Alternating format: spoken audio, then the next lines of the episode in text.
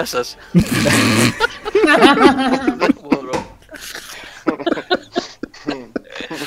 Νικόλα, μ' ακούς; Ε, βγαίνει από το αυτή. Μας μάλλον με το Άντε! Όχι, παιδιά, πεθάναμε στα γέλια λίγο. Δεν μπορώ να φανταστεί τι. Ωχ, συγγνώμη για το παράξενο το ξεκίνημα. Λοιπόν, καλησπέρα σας. Εγώ έχασα τα αυτιά μου πάντως, δεν ξέρω. Κάτι έχει κάνει με το OBS και βάζει τη μουσική να παίζει και την... δεν ακούει τίποτα. Ακούει τέρμα τη μουσική και φώναζε Ελάτε, θα βγούμε! τα αυτιά! λοιπόν, καλησπέρα σας, παιδιά. Καλησπέρα, καλώς ήρθατε. Ευχαριστούμε πάρα πολύ για την παρέα. Ε, special webcast από το Game Over GR είναι 5η 26 Σεπτεμβρίου και είναι ένα ειδικό αφιέρωμα ε, στη, στα παιχνίδια που έχει πρωταγωνιστήσει ο Batman με την ευκαιρία των 80 χρόνων που κλείνει φέτος ε, η φιγούρα αυτή των κόμικ από την πρώτη εμφάνισή του στα Detective Comics. Παρέα σήμερα είμαστε μπόλικοι, έχουμε, ακούσατε τον Νικόλα Μαρκόγλου, δεν ξέρω αν ακούει αυτός βέβαια, με τα αυτιά του όπως γίνανε. Ορίστε. Ναι. Νίκος Πλωμαριτέλης. Καλησπέρα παιδιά, καλώς ήρθατε. Ναι. Δημήτρης Αγγέλου. Καλησπέρα παιδιά. Και ο Αλέξανδρος Μιχαλητσιάνος. Με Ε, κλειστό Ε, μικρόφωνο. έχει- λοιπόν. έχει- Αλλά έχει- είναι γύρω μας εδώ. Ναι, βρίσκεται. Είναι Σε στη σκέψη self στο mode. μυαλό μας και στην καρδιά μας. Σαν, σαν τον Batman θα πετάχτη. Ναι, Ναι, θα το Ξαφνικά. πάμε από πουθενά. Θα πάει, θα πει I'm Batman. λοιπόν, ε, θα προσπαθήσουμε σήμερα να βάλουμε σε μια σειρά λίγο την πορεία ε, του Dark Knight έτσι, στα video games. Αναπόφευκτα βεβαίως θα κάνουμε μια αναδρομή στην ιστορία του σε κόμιξ, τηλεόραση, κινηματογράφο κλπ. όπου έχει εμφανιστεί. Ε, να τονίσω ότι θα το περάσουμε ψηλοεπιφανειακά το θέμα αυτό. Δεν έχουμε, η εκπομπή δεν είναι αφιερωμένη στον Batman, αλλά στην εμφάνιση του στα video games. Αλλά αναπόφευκτα έτσι θα περιστρεφόμαστε γύρω από τηλεοπτικές σειρές, από ταινίες, ε, τα κόμιξ βεβαίως. Γι' αυτό είναι και ο Δημήτρης εδώ να μας βοηθήσει και νομίζω και ο Αλέξανδρος ε, μπήκε εμβόλυμος γιατί γνωρίζει πολύ από Batman. Να μας βοηθήσουν για τα κόμιξ. Ε, να πούμε βέβαια πριν προχωρήσουμε καλησπέρα στα παιδιά που είναι μέσα. Ε, Advice, Garrett, Χρήστος Big Boss, Σόκου, Γιάννης D, Aerotroll, Gordon Freeman, Τάκης, Γεώργο, Δημήτρης... Ο, αυτός είναι ο Δημήτρης Αγγέλου. είναι στο μικρόφωνο. αυτός είναι στο Πες μικρόφωνο. μου και πες μου και μια καλησπέρα Πες μπροστά. για, πες για. Small Knife, Τάσος Πανούδης, Forbidden Melody. Ο Κώστας Παπαμέτρου δεν είναι στο μικρόφωνο. Γεια σου Κωστή. Λοιπόν, ο Joker, Ζακ είναι έτσι. Bane, Scarecrow, όλοι τα άλλα τα καλά παιδιά. Όλοι, που όλοι, μας όλοι, μας όλοι ακούσουν. εδώ. Λοιπόν, ευχαριστούμε για την παρέα αγόρια και α, κορίτσι αν υπάρχεις. Κόρη. Εσύ που είσαι εκεί. Γενικώς είσαι και εσύ. Ελληνικό, σίγουρα. Ο ένας χάλασε την εκπομπή, ο One ένας One, γιατί μας είπε το μεγαλύτερο spoiler. Μπράβο, ευχαριστούμε. Μπράβο, Ε, όχι ρε, Ε, με το που έλα. Μεγάλη ξεκινήσαμε. αποκάλυψη. Ωραία, Ε. εγώ φεύγω. δεν. Αυτό δεν πρέπει να γράψει spoiler alert. Ε, Είναι σαν το ανέκδοτο ρε που με το Superman. Έλα, θα Ναι, το πω. ναι. Νικό, Νικό, Νικόλα, θα το πω. θα Το το πω. ξέρω. Εντάξει, είναι κλεισέ, αλλά θα το πω. Με τον πειράζει. Superman, ο οποίος επειδή είναι πολύ δυνατός και ξέρει καλά, δεν μασάει Χριστό, πειράζει τον, ε, τον Batman και πηγαίνει στην Gotham και ε, γράφει παντού. Ο Batman είναι μαλάκας, ο Batman είναι μαλάκας. Ο Batman είναι χέστης, είναι δηλό. Και πάει ο Batman και του λέει: Τι είναι αυτά που κάνεις, ρε, γιατί μην γράφεις παντού με σπρέι στους τοίχου ότι είμαι μαλάκας ή αλλιώς. Α, έτσι μ' αρέσει, λέει. Άμα δεν σ' αρέσει, τη βόλτα σου. Ε, αν μπορείς, κάνε κάτι. Και τι κάνει ο Batman, πάει στη Μετρόπολη και γράφει: Ο Σούπραμαν είναι ο Clark Kent. Μπράβο. Ευτυχισμένο το 1984. Το 84, φίλε. Από τότε είμαστε εμείς. λοιπόν, μιας και ο Σούπραμαν είναι ο Clark Kent και ο Batman είναι ο Bruce Wayne, πάμε να δούμε λιγάκι. Και ο καλή φάση είναι ο Mr. Freeze. Πάμε. Αυτό ήταν τώρα. και με έκαψε, burn κανονικό και λογοπαίγνιο πλωμαριτέ. Όλα μαζί και σχετικό με. να σου πω κάτι, υποκλίνομαι σε αυτό. Όχι, εντάξει, δεν πειράζει. Αυτό ήταν πολύ καλό. Δεν πειράζει. Και αυτά υπάρχονται. λοιπόν, ε, από πού θα ξεκινήσουμε, από την αρχή θα ξεκινήσουμε, έτσι. Ε, να μιλήσει ο Δημήτρης, να μας πει Δημήτρη, για την αρχή πώς ξεκίνησαν όλα. Ναι. Εγώ τα έχω, τα έχω πολύ πολύ φρέσκα να πω εδώ. Είδα πριν από μερικές ώρες για να τα φέρω πάλι στο μυαλό μου και για να μάθω νέα πράγματα αλλά και για να θυμηθώ κάποια άλλα. Μια πάρα πολύ ενδιαφέρουσα βασικά δεν είναι ταινία, ένα ντοκιμαντέρ, λέγεται Secret Origin, The Story of DC Comics. Και δείχνει την ιστορία της DC Comics από τη δεκαετία του 30 πώς ξεκίνησε, Mm. από δύο-τρία διαφορετικά, δύο-τρεις διαφορετικούς εκδοτικούς οίκους που συγχωνεύτηκαν και φτιάξανε την Detective Comics τότε. Τα πρώτα τους βήματα, τον Superman, που είναι ο πρώτος τους χαρακτήρας, τον Batman κτλ. Και με βοήθησε πάρα πολύ έτσι να βάλω μια σειρά σε κάποια πράγματα αυτό το ντοκιμαντέρ και το προτείνω κιόλας. Να το δείτε όσοι ασχολείστε με κόμις και δεν το έχετε δει. Είναι ένα πολύ ωραίο έτσι ταξίδι στη γέννηση των σύγχρονων κόμιξ και όλης αυτής της κουλτούρας γιατί ε, εκεί ξεκίνησε. Δηλαδή οι super heroes από εκεί ήταν, ε, κάνανε το πρώτο τους βήμα, έτσι, τα detective comics. Υπήρχαν Ναι. τα strip comics πιο πριν σε εφημερίδες, αλλά στη μορφή που τους ξέρουμε σήμερα και έχουν κατακλείσει κινηματογράφο, τηλεόραση, βίντεο, καλά βίντεο games όχι τόσο πολύ, κυρίως κινηματογράφο και τηλεόραση, ξεκίνησαν εκεί, το, στη δεκαετία του 30.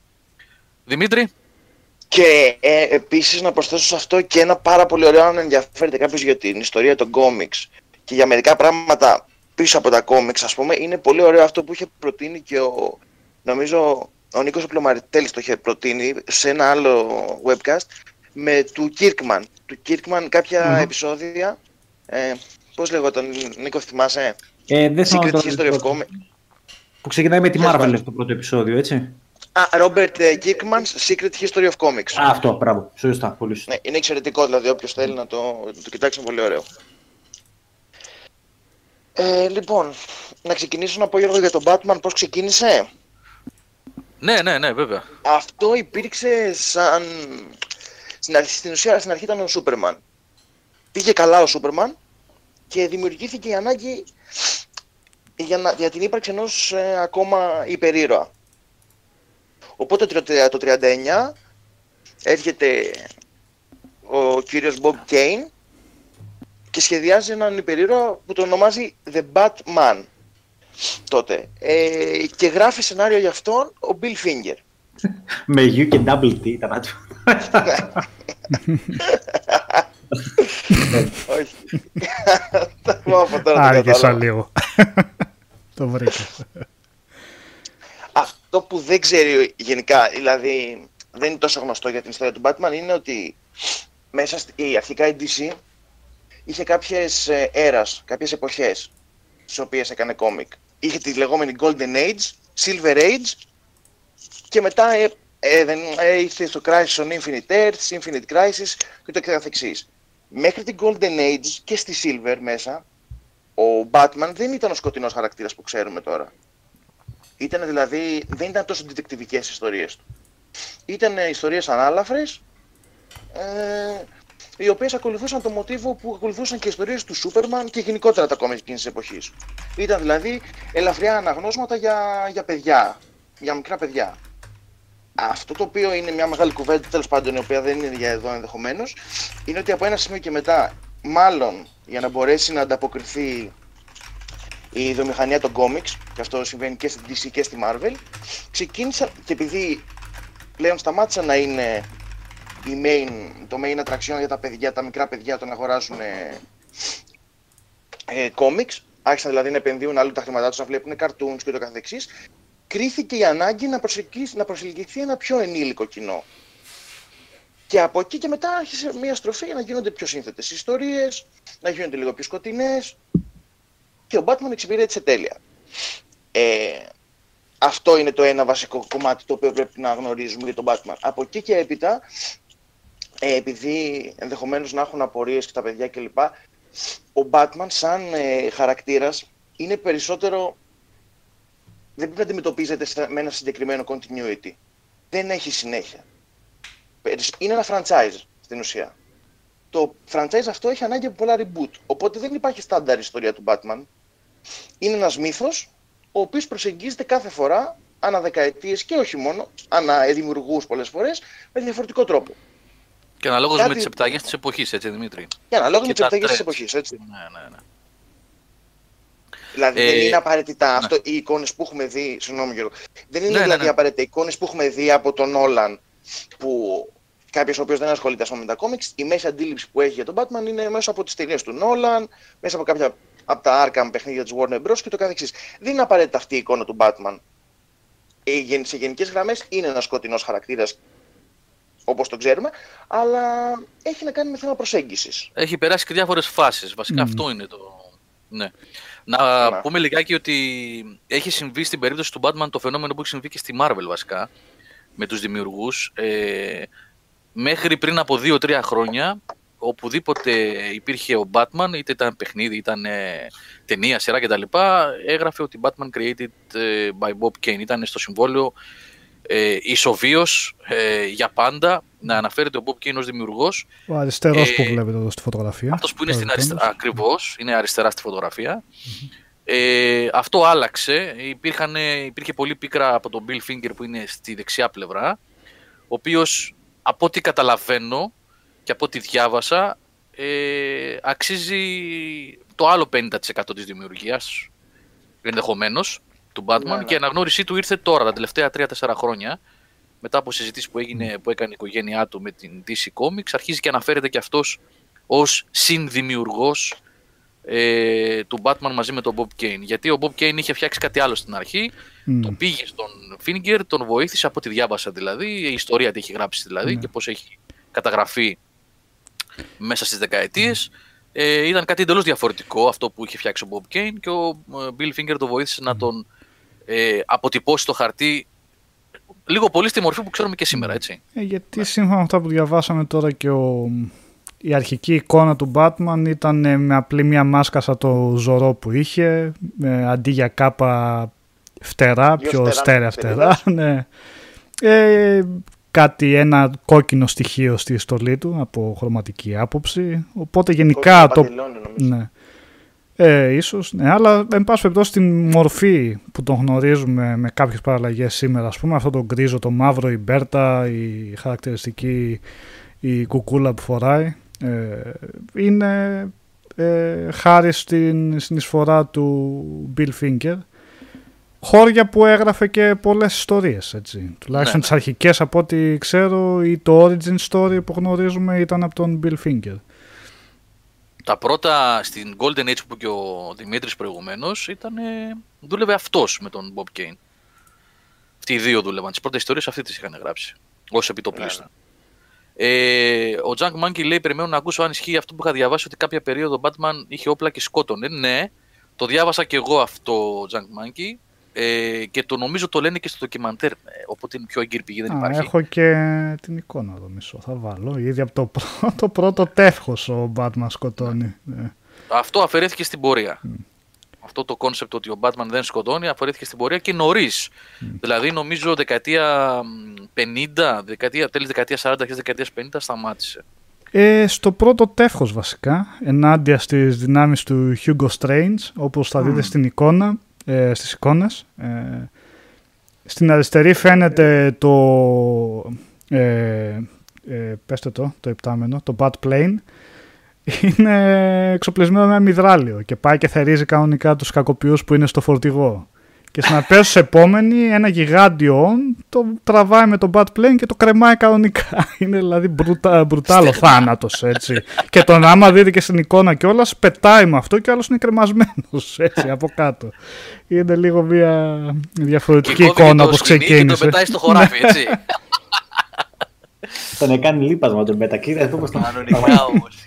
Πάντως, είναι γενικά ένας μοχλός ε, που βοηθάει τον Batman να ανανεώνεται και να κάνει reboot ότι γενικά δεν σκοτώνω τον no killer, παιδί μου. Τώρα στα ψυχολογικά του προφανώς οφείλεται του Batman, έτσι δεν είναι κάτι άλλο. Είναι, εμένα μου τη σπάει λίγο αυτό το πράγμα, να σου πω την αλήθεια. Μου τη βίδωνε ανέκαθεν. Ποιο Ήταν ακριβώς από τα λίγα. εννοείς; Αυτό ότι δεν μπορούσε να σκοτώσει, ρε παιδί μου. Ο Batman, ή Α, δεν, σαν, ήθελε, ναι. ότι δεν μπορούσε. Μου τη βίδωνε πάντα, αλλά οκ, προχωράμε παρακάτω. Είναι το μόνο που δεν, δεν μου κάθεται καλά. Εντάξει, σκότωσε τους, έλεος. Έμα τώρα. Λοιπόν, ε, θα ήθελα να κάνουμε και κανένα σχόλιο ε, αν ε, πιστεύετε ότι το σηκώνει και αν μπορούμε να το να, να προχωρήσουμε σε ένα τέτοιο σχόλιο. Ε, το τι ακριβώς είναι ο Batman, εκτός από ότι ήταν, ε, ξεκίνησε μέσα σε σελίδες κόμικ για παιδιά, ε, τι ακριβώς ε, πρεσβεύει ως φιγούρα και τις προεκτάσεις του γενικότερα, γιατί τα κόμιξ ε, της Marvel και της DC μπορεί να μην ήταν ποτέ ε, τόσο ψαγμένα σαν τα κόμιξ των Ευρωπαίων. Έχουν γίνει όμως κατά καιρούς πολύ καλές δουλειές και πολύ ωραίες σειρές, ειδικά όταν ενεπλάκησαν στην, ε, στα κόμιξ της DC και της Marvel φιγούρες όπως ο Frank Miller ή ο Neil Gaiman. Ε, δεν ξέρω αν θέλετε να σχολιάσετε λιγάκι και σαν φιγούρα τις κοινωνικές προεκτάσεις που έχει. Έχει. Σίγουρα από πίσω. Είναι και ο λόγος αυτός, ε, Νίκο, του Μαρτέλ, που, Ναι, ναι. δεν, ε, που δεν ε, σκοτώνει ο Batman. Ακριβώς αυτός είναι ο λόγος που λες. Ε, δηλαδή είναι το, το ηθικό, ας πούμε, ερώτημα, το φιλοσοφικό ερώτημα που γιατί κάθε super hero από τους Major κρύβει από πίσω ένα φιλοσοφικό ερώτημα Μμμ. σύμφωνα με την εταιρεία. Ε, για παράδειγμα, ο Σούπερμαν κρύβει το ερώτημα αν κάποιος σαν Θεό, που έχει τη δύναμη Θεό και που πρακτικά είναι Θεός, μπορεί να ζήσει σαν άνθρωπος. Ναι. Ο Batman, η προέκταση που κρύβει, ας πούμε, η φιλοσοφική και είναι κατά πόσο και μέχρι πού μπορεί να φτάσει η πίστη του ανθρώπου στην κοινωνία και τους θεσμούς της. Και γι' αυτό και ο Ark Enemy είναι ο Joker που είναι στην ουσία ο μαύρος καθρέφτης του Batman. Είναι ένας άνθρωπος ο οποίος είναι και αυτός εξαιρετικά έξυπνος, ταλαντούχος όπως ο Batman, αλλά έχει την ακριβώς ανάποδη, αντίθετη Είναι το άποψη. χάος. Έτσι ακριβώς. Για, Ναι. για το αν δουλεύει η κοινωνία. Για το αν πρέπει να, αν οι θεσμοί ας πούμε, είναι ικανοί να τελικά να σώσουν ε, τον άνθρωπο. Σαν άνθρωπο. Τόσο, που τόσο ωραία ε, έτσι αποτυπώθηκε ο Τζόκερ στην ταινία του Νόλαν, έτσι, στο Dark Knight. Ναι. Και όχι Για- μόνο, για- ναι, πέρα από την, από την ερμηνεία του ε, συγχωρεμένου κόλλου στο μυαλό μου, ε, Heath του, Ledger. του Heath Ledger. Ledger, αλλά και πώς ήταν γραμμένος, έτσι, πώς ήταν γραμμένος ο Τζόκερ. Και τι ακριβώς πρέσβευε ο Τζόκερ στο, στο σύμπαν αυτό το κινηματογραφικό, που επί της ουσίας αυτός είναι ο Τζόκερ και στα κόμιξ, έτσι. Είναι το αντίθετο, όπως λέει ο Δημήτρης, το αντίθετο της τάξης και της, ε, των, των αξιών, των κοινωνικών, Έτσι. της καθημερινότητας τους. Ναι, ναι. Γι' αυτό και σε πολλά κόμικ ο στόχο του Τζόκερ δεν είναι να κερδίσει τον Batman, να το σκοτώσει κάτι τέτοιο. Είναι να τον σπάσει. Είναι δηλαδή η φιγούρα του καλού, του ηθικού που βλέπει ο Τζόκερ να καταφέρει να την αποδομήσει, να της σπηλώσει. Μμμ, μμμ, μμμ. Ακριβώς αυτός είναι ο λόγος που. Δηλαδή, πολλές φορές ο Τζόκερ τα... θέλει να τον σκοτώσει ο Batman. ναι, ναι. Ε, δηλαδή, θυμάστε όλοι τη σκηνή, ε, δεν ξέρω αν έχει διαβάσει κάποιος το Killing Joke. Η σκηνή στο Killing Joke. Που βέβαια ήρθε ένας τυπάκος σαν τον Alan Moore, τέλος πάντων, και μας το.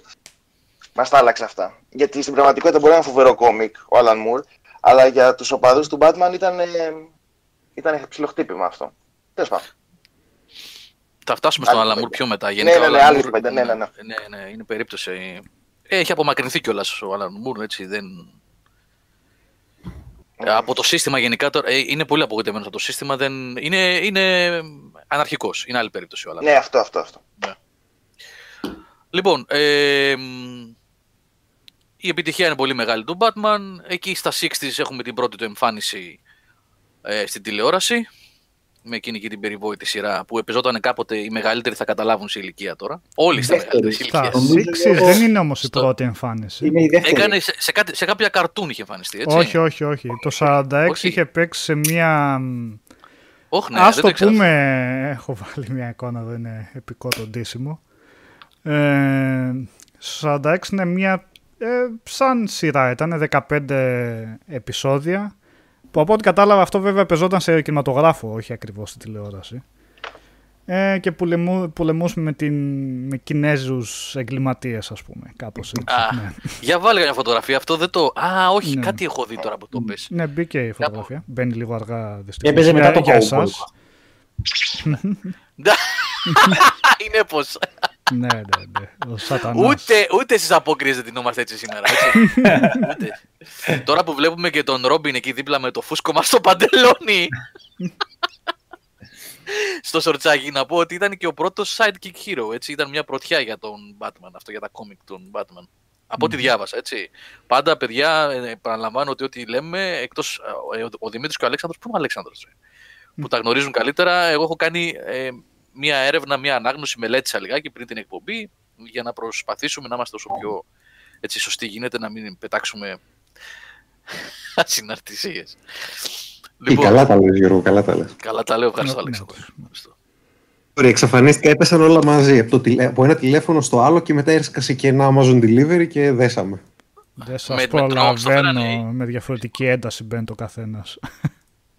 Αλλάζω τους ήχους. Ναι. Παιδιά, αν, ε, ναι, ε, αν υπάρχει πρόβλημα στο balance μεταξύ μας, ε, στα μικρόφωνα, μας λέτε έτσι και... Εσάς τα ρυθμίζω εγώ επειδή είμαι σε διαφορετικό πρόγραμμα, ακούμε διαφορετικά. Για μένα πείτε πώς ακούγομαι σε σχέση με τους υπόλοιπους. Αλλά οκ, συνεχίζουμε. Να μην μένουμε στα Ωραία. τεχνικά. Λοιπόν, Νικόλα, πολύ ενδιαφέρον ήταν αυτό, γιατί δεν το είχα... Μια φωτογραφία κάπου είχε πάρει το μάτι μου, δεν το ήξερα αυτό που λες για τη σειρά. Ε, τα επεισόδια υπάρχουν στο YouTube βασικά. Τώρα δεν έχω ιδέα πού, θα, πού είναι τα δικαιώματα κι αν. Αλλά υπάρχουν ελεύθερα αυτή τη στιγμή στο YouTube. Όποιος έχει την ε, περιέργεια να δει, γιατί λίγο προσπάθησα να δω. ε, εντάξει, είναι μόνο για, για να δεις πώς ήταν, είναι για τα δεις κανονικά τα επεισόδια. Ναι. Έχει μια σκηνή που πέφτει ξύλο που είναι λες και είναι σε σαλούν και απλά κάνουν μπουνιές ένα στον άλλον. δηλαδή στον Bob Batman μπερδεύεται με την πέρτα του πάνω από το κεφάλι. Αλλά οκ. Ε, να πούμε καλησπέρα στα παιδιά που περισσότερα που μπήκαν στο, στη- στο live. Ευχαριστούμε για την παρέα, παιδιά. Και να πούμε και στον Πάνο εδώ που ήρθε να πει καλησπέρα και φεύγει γιατί δίνει λέει τελευταίο μάθημα εξεταστικής και δυστυχώς θα απέχει. Να 'σαι καλά Πάνο. Ευχαριστούμε που πέρασες και καλή επιτυχία αύριο. Καλή επιτυχία. Λοιπόν, οπότε πάμε στον ε, Adam West τώρα. Ναι, Στη δεκαετία του 60, στο 66. Έτσι. Στο 66. Σε αυτό το camp, κάμπι, στο αυτό το πράγμα. Έλεγα προηγουμένως ότι οι μεγαλύτεροι σε ηλικία, όχι τόσο μεγάλοι ώστε να θυμούνται, γιατί δεν παίζονταν στην Ελλάδα στη δεκαετία του 70 αυτό, ας πούμε. Ε, Ε, στο, πότε έπαιξε στο, 80, στο, στο 7, στο 7 έπαιζε αρχές δεκαετίας 90. αν δεν Εγώ πάω. εκεί το έχω δει, στη δεκαετία δεν το έχω δει αυτό. Πω, πω, παν, παν και Ναι, αυτό. Πάω, καμπούμ, καμπούμ. καπάω. Ναι.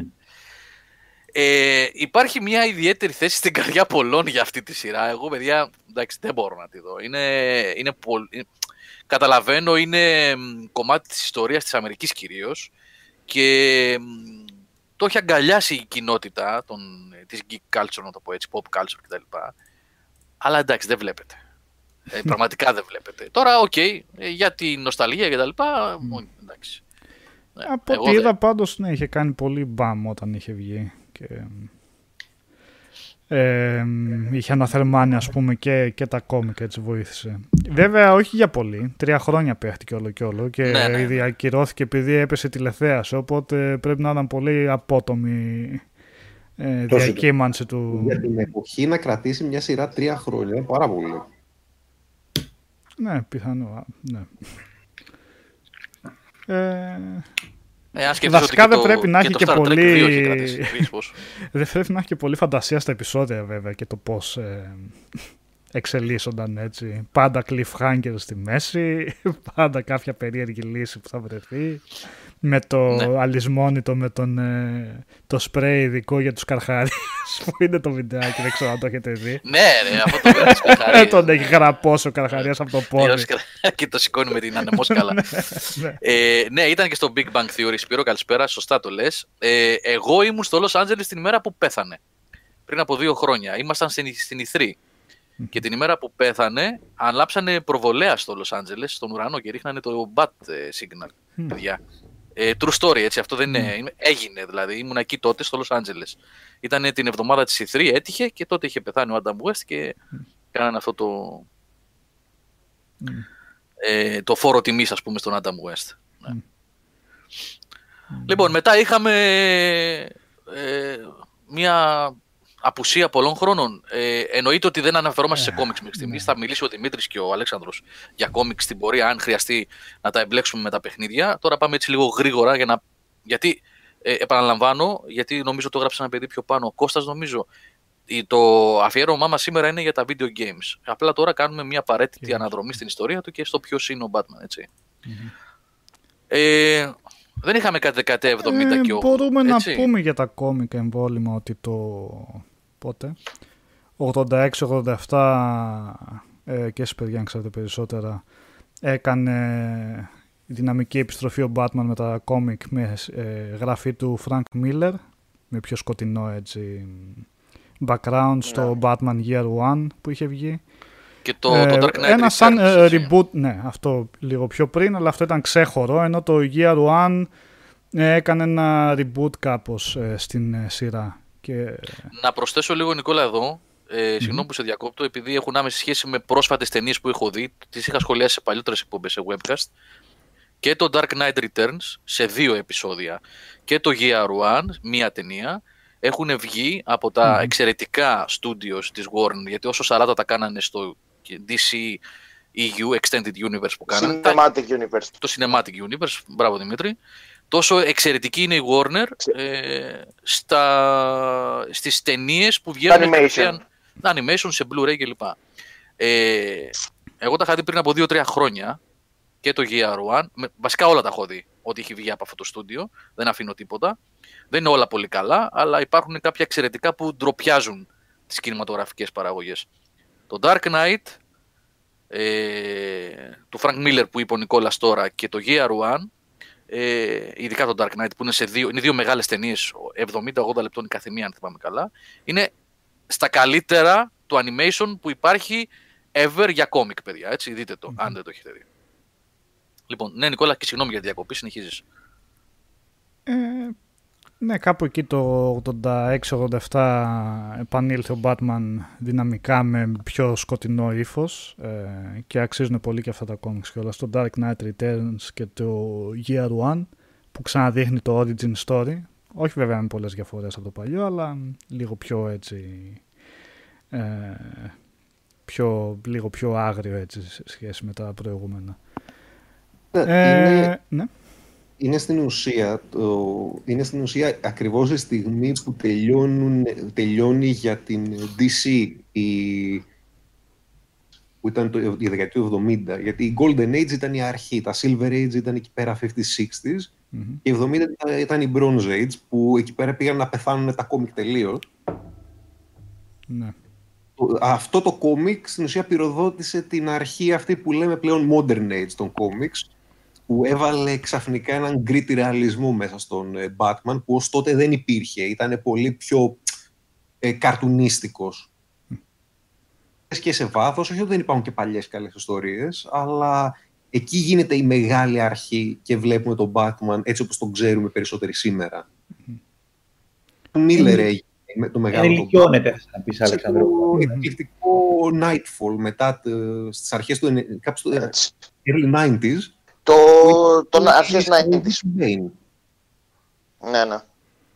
Πάνω στο οποίο Nightfall έχει βασιστεί στην ουσία το, η ταινία η- το Dark Knight Rises. Σε μεγάλο βαθμό πατάει πάνω στο Nightfall. χοντρικά. Το οποίο το Nightfall, να πούμε ότι έχει, έτρεχε σαν event κοντά για ένα χρόνο και συνεχίστηκε μετά με το... Ε, Συγγνώμη, παιδιά, να λεπτό να το βρω αυτό. Τέτοια ήταν Συνέχισε, μετά το συνέχισε, Cataclysm συνέχισε. και το No Man's Land, αν θυμάμαι καλά. Όχι, το, Night, το Nightfall είχε μια συνέχεια, το οποίο έλεγε πώς επα- την επάνωδο του Batman. Ήτανε μέσα στο Nightfall κι αυτή. Μιας και είμαστε στα 80's, να πούμε ότι εδώ αρχίζει και ανεβαίνει πάρα πολύ, έτσι. Και έχουμε τις ταινίες, έχουμε τα πρώτα παιχνίδια πλέον, γιατί και να φτάσουμε και στο ζητούμενο. Μμμ. Ε, Θα τα πάμε χρονολογικά Night τώρα Quest, ή συγγνώμη. θα... Ε, ναι, πάμε από εδώ, αφού φτάσαμε στα πρώτα video games, από εδώ και πέρα λέω να πηγαίνουμε χρονολογικά. Για να μην πηγαίνουμε προς πίσω και καθώς θα μιλάμε για τα παιχνίδια, ε, μπορούμε να αναφερόμαστε και στο τι συμβαίνει την ίδια χρονική στιγμή, ε, κινηματογράφο και κόμικ και τηλεόραση. Κάπως έτσι. Ωραία. Νικόλα, αναλαμβάνεις δράση. Μμμ. Ε, 80's, τι είναι; έτσι, πρωτόλια πράγματα. Ναι, ρίξε Ναι, εικόνες, ρίξε. έδειξα. Ε, πε- μην ανησυχείτε. Μπαίνει, σε εσάς έρχεται λίγο πιο αργά η εικόνα. Ναι, Έχει ναι. πει το Μπράβο. βίντεο από το μ, εξαιρετικό Batman. Τώρα το λέω λίγο ηρωνικά της Ocean ε, που είχε βγει το 86. Ε, Βλέπετε, Είναι- το λέω λίγο ηρωνικά γιατί για, την εποχή, για, για τώρα φαίνεται πολύ πρωτόλιο Είναι όπως το είπες. εξαιρετικό παιχνίδι. Αλλά Αυτό. ακριβώς, ναι. Είχε πάρει τότε εξαιρετικές βαθμολογίες που είδα. Ήταν ε, το 86, ξαναλέμε. Οπότε αν μπορούμε να το βάλουμε λίγο...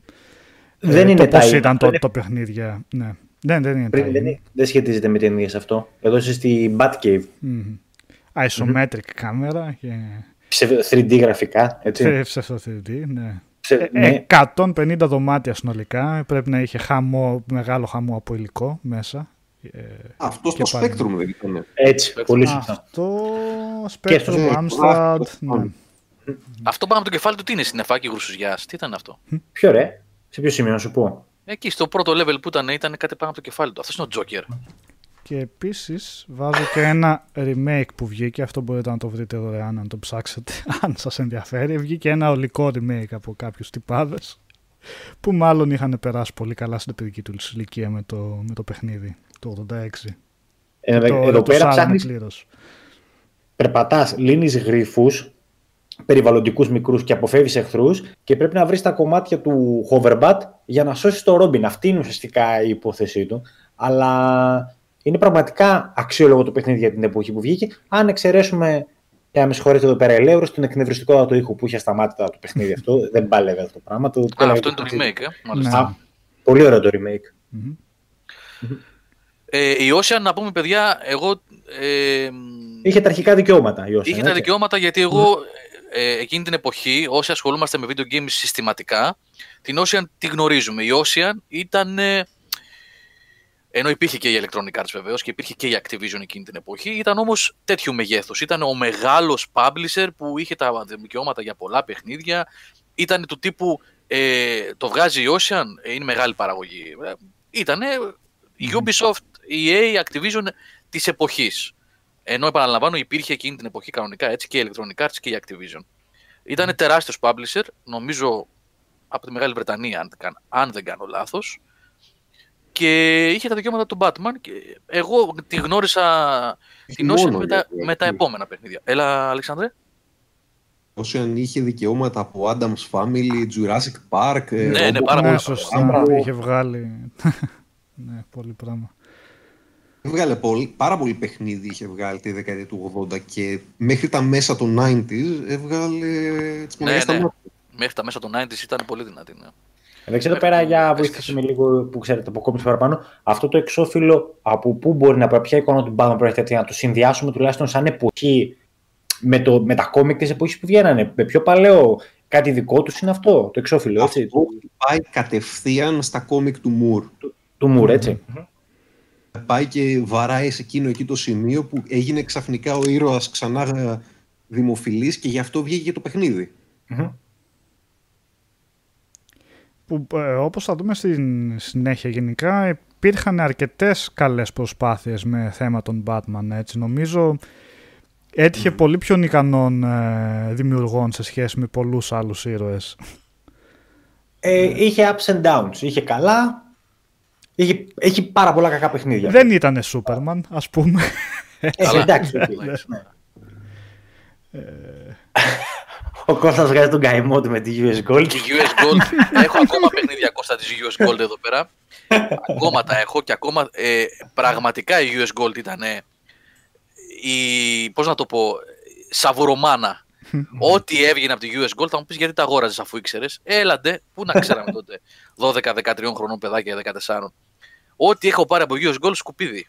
Μ' αρέσει να το λέω κιόλας. Σκουπίδι κάνουν meme. Λοιπόν, η Ocean έβγαλε και τα επόμενα, αυτά που ξέρω εγώ, τα πρώτα Batman που έπαιξα. Νικόλα, Και- πάμε εκεί τώρα. Ε, Cape ναι, Crusader. Cape Crusade. Ε, ναι. Παιδιά, εγώ το Cape Crusader που θα παίξει δεν κατάφερα να το καταλάβω σαν πιτσιρικά. Δεν το έπαιξα για το 88. Πώς παίζονταν, να πω την αλήθεια. Με δυσκόλευε πάρα πολύ. Ήταν Κατάπτυξη. ψηλό adventure το... Ε, ναι, πάρα πολλά πράγματα. Αλλά Και αυτό όμως πάλι πολύ ψηλές βαθμολογίες και ωραία αισθητική βασικά. Αυτό μου άρεσε που είδα που, σαν κόμικ, σαν πάνελ από Ναι. κόμικ. ε, ακριβώς. Κάθε δωμάτιο είναι σαν στριπάκι, κόμικ πάνω από στριπάκι. Αυτό ήταν το πάρα πολύ ωραίο που είχε. Και... μμμ. Ε, ναι. Τότε τα παιχνίδια είχαν πλάκα, έτσι περνούσε ο κόσμος από δίπλα. Με τα πιστόλια δεν τρέχει τίποτα. Εντάξει. Τώρα, αυτό είχε επίσης ένα εκνευριστικό πάλι με τη μουσική ότι κάθε φορά που άνοιγε το inventory για να λύσει, η μουσική ξανάρχιζε διάολε. και ενώ είχε πολύ ωραίο soundtrack, ξέρεις, κάθε φορά το άκουγες, δεν πήγαινε ποτέ στο τέλος του. Λοιπόν, Δεν κλάμα είναι νομίζω αυτό να το έχει βίντεο. κανείς αμφιβολίες ότι ο Βίλεν εδώ πρώτος είναι ο πιγκουίνος. Πάντο, τα πιγκουινάκια, τα κουρδιστά, δεξιά, αριστερά. Αυτό το είχα στον Commodore 64. Το είχες έτσι. Εσύ ήξερε πω παίζει εσύ και πιο μεγάλος, το καταλάβαινες. Κλάμα, κλάμα, παιδιά. Τώρα βλέπω το βίντεο και το επόμενο ακόμα περισσότερο που θα έχει ο Νικόλας, πιστεύω, στην Amiga 500. Το επόμενο, το- Γιώργο, είναι. Ναι. Είχα φάει παιδιά πολλές ώρες. Ήταν πολύ δύσκολο το επόμενο. Άσε, μην πάμε στο επόμενο ακόμα. Ε, ναι, το, πρω- η πρώτη μου επαφή με Batman παιχνίδι ήταν εμένα σε αυτό εδώ, στο Commodore 60 στον Commodore 64. Να, Ε, βλέπετε και αυτό που, είναι, ναι. που βγαίνουν σαν σελίδες κόμι και σα τρυπάει και το ένα από το άλλο. Αυτό ακριβώς είναι το, το ωραίο, το εικαστικό που είχε το παιχνίδι, το πρωτότυπο. Τους εξυπηρετούσε Νίκο πάρα πολύ γιατί δεν είχε και μνήμη το μηχαν... τα μηχανήματα Μμμ. της εποχής τότε. Μμ. Οπότε έπιανα πάρα πολύ μικρό κομμάτι της οθόνης Μμμ. και ελευθέρωνε μνήμη, κατάλαβες έτσι. Α, σωστό.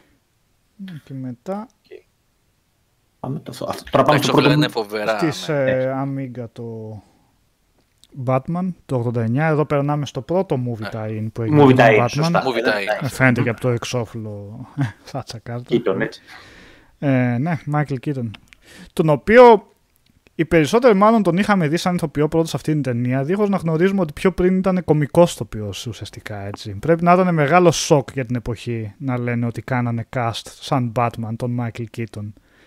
Και τελικά τους βγήκε βέβαια πάρα πολύ καλός σαν επιλογή έτσι. Είναι μάλλον Ωραία, τους φίλε. καλύτερους. Ωραία, τι Ε, βλέπω τώρα εδώ. Έχω φάει ώρες με αυτό το παιχνίδι, παιδιά. Τόσο Νοσταλγία. δύσκολο έχανα Ε, συνέχεια. ε, Δεν πιανόταν το grapple hook εκεί που ήθελα. Και το, το health είναι η φωτογραφία του Michael Keaton κάτω. Έτσι αρχίζει και σβήνει σιγά σιγά. Α, τώρα, ου- ουσιαστικά αυτό είναι μια συλλογή από πέντε mini games. Για να το ας το τρέξω πούμε έτσι, λίγο. πέντε πλατφόρμες που είναι... Έχει, μου φαίνεται, δύο platforming, δύο, μία με το Batmobile, μία με το, Να το προχωρήσω λίγο. Α, να το βρήκα. Το Batmobile. με το ελικόπτερο και έχει και ένα puzzle, κάτι τέτοιο, δεν θυμάμαι και εγώ ακριβώς πώς είναι. Πολύ δύσκολο και αυτό το παιχνίδι.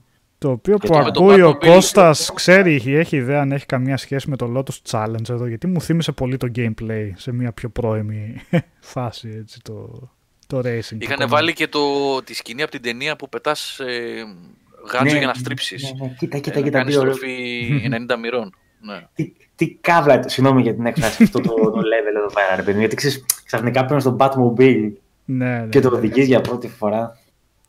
Όχι, ήταν πολύ καλή φάση αυτή τότε. Οδηγείς στο Batmobile κανονικά, έτσι, το νιώθεις εδώ Είναι πέρα. καρμπόν το Outrun με φίλτρο Και ναι, Outrun, ναι, ναι, ναι, σωστά, έχεις δίκιο. σωστά, Είναι το ναι. Outrun, ναι, με φίλτρο. Εν τω μεταξύ, ναι, Batman. τώρα κατάλαβα ότι πετάει το γάντζο και στρίβει. Νόμιζα ότι τσουγκρούσα απλά, αλλά πολύ... Όπως τρίβει είναι Κου- στα τέτοια, Κοίτα ναι. εδώ, ναι. ναι, στρίβει, είναι, κάνει 90 στροφές, ε, 90 μοίρες στροφή ο Ναι. γάτζος, ναι. Είναι από την ταινία αυτό. Και το κάνεις 90 σε κάποια στροφές, φάση. σωστά το είπες, γιατί από ό,τι βλέπω στην Και- πίστα κάνει. Και 90 στροφές.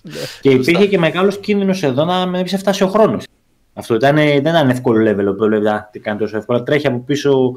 Κάτι ήταν. Κάτι πρέπει να το κάτω, είχε το timer. Μπράβο, σωστά, δεξιά. Και τα Και χάρη χέρια χώρα πάνω σε μίλια είναι άραγε 220 έτσι πιάνει. ε, ναι, Στη ε, στροφή με 120. ε, Θέλετε να πούμε και για την ταινία λίγο, γιατί εδώ βέβαια έχει... είναι η στιγμή που ο Batman γίνεται mainstream play πια, έτσι. μμμ. Ε, εντάξει, η ταινία τι να πούμε, έκανε μάλλον στροφή και για τους υπερήρωες στον κινηματογράφο ε, σαν ε, με τον Tim, Bar- Tim Burton στα, στα καλύτερά του βασικά από τις καλύτερες δουλειές που έχει κάνει με εντελώς gothic αισθητική και κόμικ αισθητική ταυτόχρονα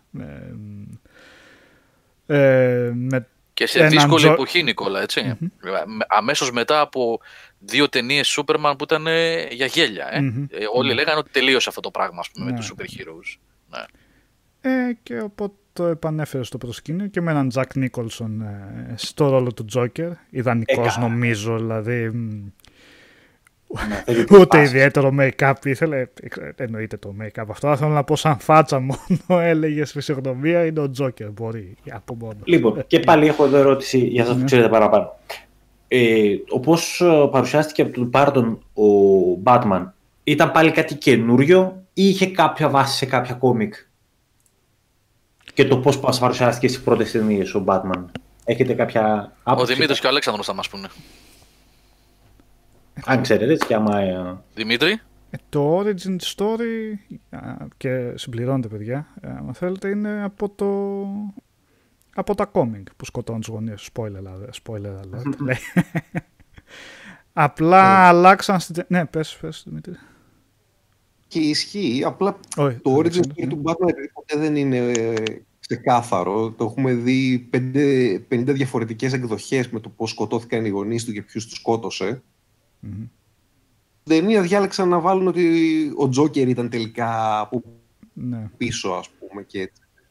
Δεν μπορείς να βγάλεις άκρη με αυτή τη λογική. Αισθη- αισθητικά ο Μπάρτον ε, έπαιξε μπάλα λίγο με το δικό του στυλ. Και όλες τις ιστορίες από πά- στην πλάτη του που είχε κάνει πιο πριν. Χάνεσαι λίγο, Ε, Αλεξάνδρα. και- Ναι, Μπορείς χάνουμε, λίγο- Αλέξανδρε, σε χάνουμε. Ναι. Ε, έπαιξε, ε, αισθε- αισθητικά έπαιξε νομίζω Ωραία. κάπου ανάμεσα στα παλιά και στα του Frank Miller. Έκανε ένα δικό του στυλ, το οποίο δεν το έβλεπες ούτε στο κόμικ. Εδώ τον κόμικ δεν έβλεπες ακριβώς αυτό το πράγμα που έκανε ο Μπάρτον. Αλλά κατάφερε με κάποιο τρόπο να παντρέψει Batman σε μία ταινία. Μμμ, Οκ. Και αυτό για πολλούς θεωρείται ε, το επόμε- και η επόμενη ταινία θεωρούνται οι πιο πιστές και οι πιο κλασικές ταινίες Batman γιατί δεν πατάνε μόνο στο ότι ήταν η μόδα της εποχής ή μόνο στη συγκίνηση «Αχ, μωρέ, με αυτό μεγάλωσα», αλλά οτιδήποτε υπήρχε μέχρι εκείνη τη στιγμή από Batman κατάφερε και το έκδοσε όπου; Χάνεσαι πάλι, Δημήτρη. να ξέρεις. Αλλά Ναι, ναι, ναι. σ' Και εγώ- ακούσαμε, οκ. Ναι. Και ο Δημήτρης. Γενικά το Discord, παιδιά, μας έχει κάνει πριν βγούμε στον αέρα λίγα λεπτά, μας έχει πετάξει όλους απ' έξω. Δεν ξέρω τι γίνεται. ναι. Ελπίζω να μην είμαστε χαλά στην εκπομπή. Εγώ πρέπει να ακούγομαι τώρα, ακούγομαι. Ναι, ναι, ακούγεσαι. ακούγεσαι, Δημήτρη, ακούγεσαι. ναι. Εντάξει, γιατί είχα πρόβλημα πριν λίγο. Οκ, ναι, ακούγεσαι, ακούγεσαι. Για πες. Ε, όχι, εντάξει, όχι, δεν, ε, δεν διαφωνώ κάπου με τον Άλεξ. Καλά Όχι, το σε, λέει. σε κόμικ ούτε εγώ. Να, πω, να συμπληρώσω εδώ πέρα γράφει ο Sad Shadow ότι στα κόμικ δεν τους σκότωσε ο Όχι, Τζόκερ. σίγουρα. Που δεν ήταν Τζόκερ καν τότε. Όχι, ακόμα, και έτσι. όχι. Όχι, δεν Όχι, υπάρχει όχι. αυτό. Ούτε εγώ το έχω δει σε κόμικ το Δεν, διάβασα. Σε όχι. κανένα origin story. Μα Έχουν, το έχει βρεθεί είχαν... ο δολοφόνος. Α, ναι. Γιατί εγώ θυμάμαι η λογική Ναι. ήταν να μην ξέρει το δολοφόνο ότι δεν έχει λύτρωση, ας πούμε, και γι' αυτό είναι συνέχεια κυνηγάει το έγκλημα χωρίς να μπορεί να σταματήσει κάπου, επειδή δεν μπορεί να πάρει εκδίκηση για τους γονείς του. Ήταν μια οπτική γωνία αυτή για το μ, ότι δεν γνώριζε ταυτότητα, αλλά το έχουν αλλάξει, λες αυτό, ε. Ε, ναι, το έχουν αλλάξει. Κάποια στιγμή το Τζο, Τζο Τσιλ λέγεται ο δολοφόνος. Δεν ξέρω αν τον έχετε ακουστά κανείς, ας πούμε, σαν όνομα. Ε, κάποια στιγμή το, τον βάλαν στα κόμικ να το γνωρίζει για να το συγχωρεί κλπ. Μμμ. Ναι. Καλά, Ε, στα κόμικ βέβαια έχουν κάνει και κατά καιρούς αλχημίες τρελές τώρα. Δηλαδή. Ε, με τα πολλαπλά σύμπαντα και αυτά, άμα θέλει να Ναι, βγάλει δηλαδή έχουν ιστορίες, βάλει να ναι. είναι ζωντανοί, ζωντανοί γονείς του, έχουν βάλει Μμ. το.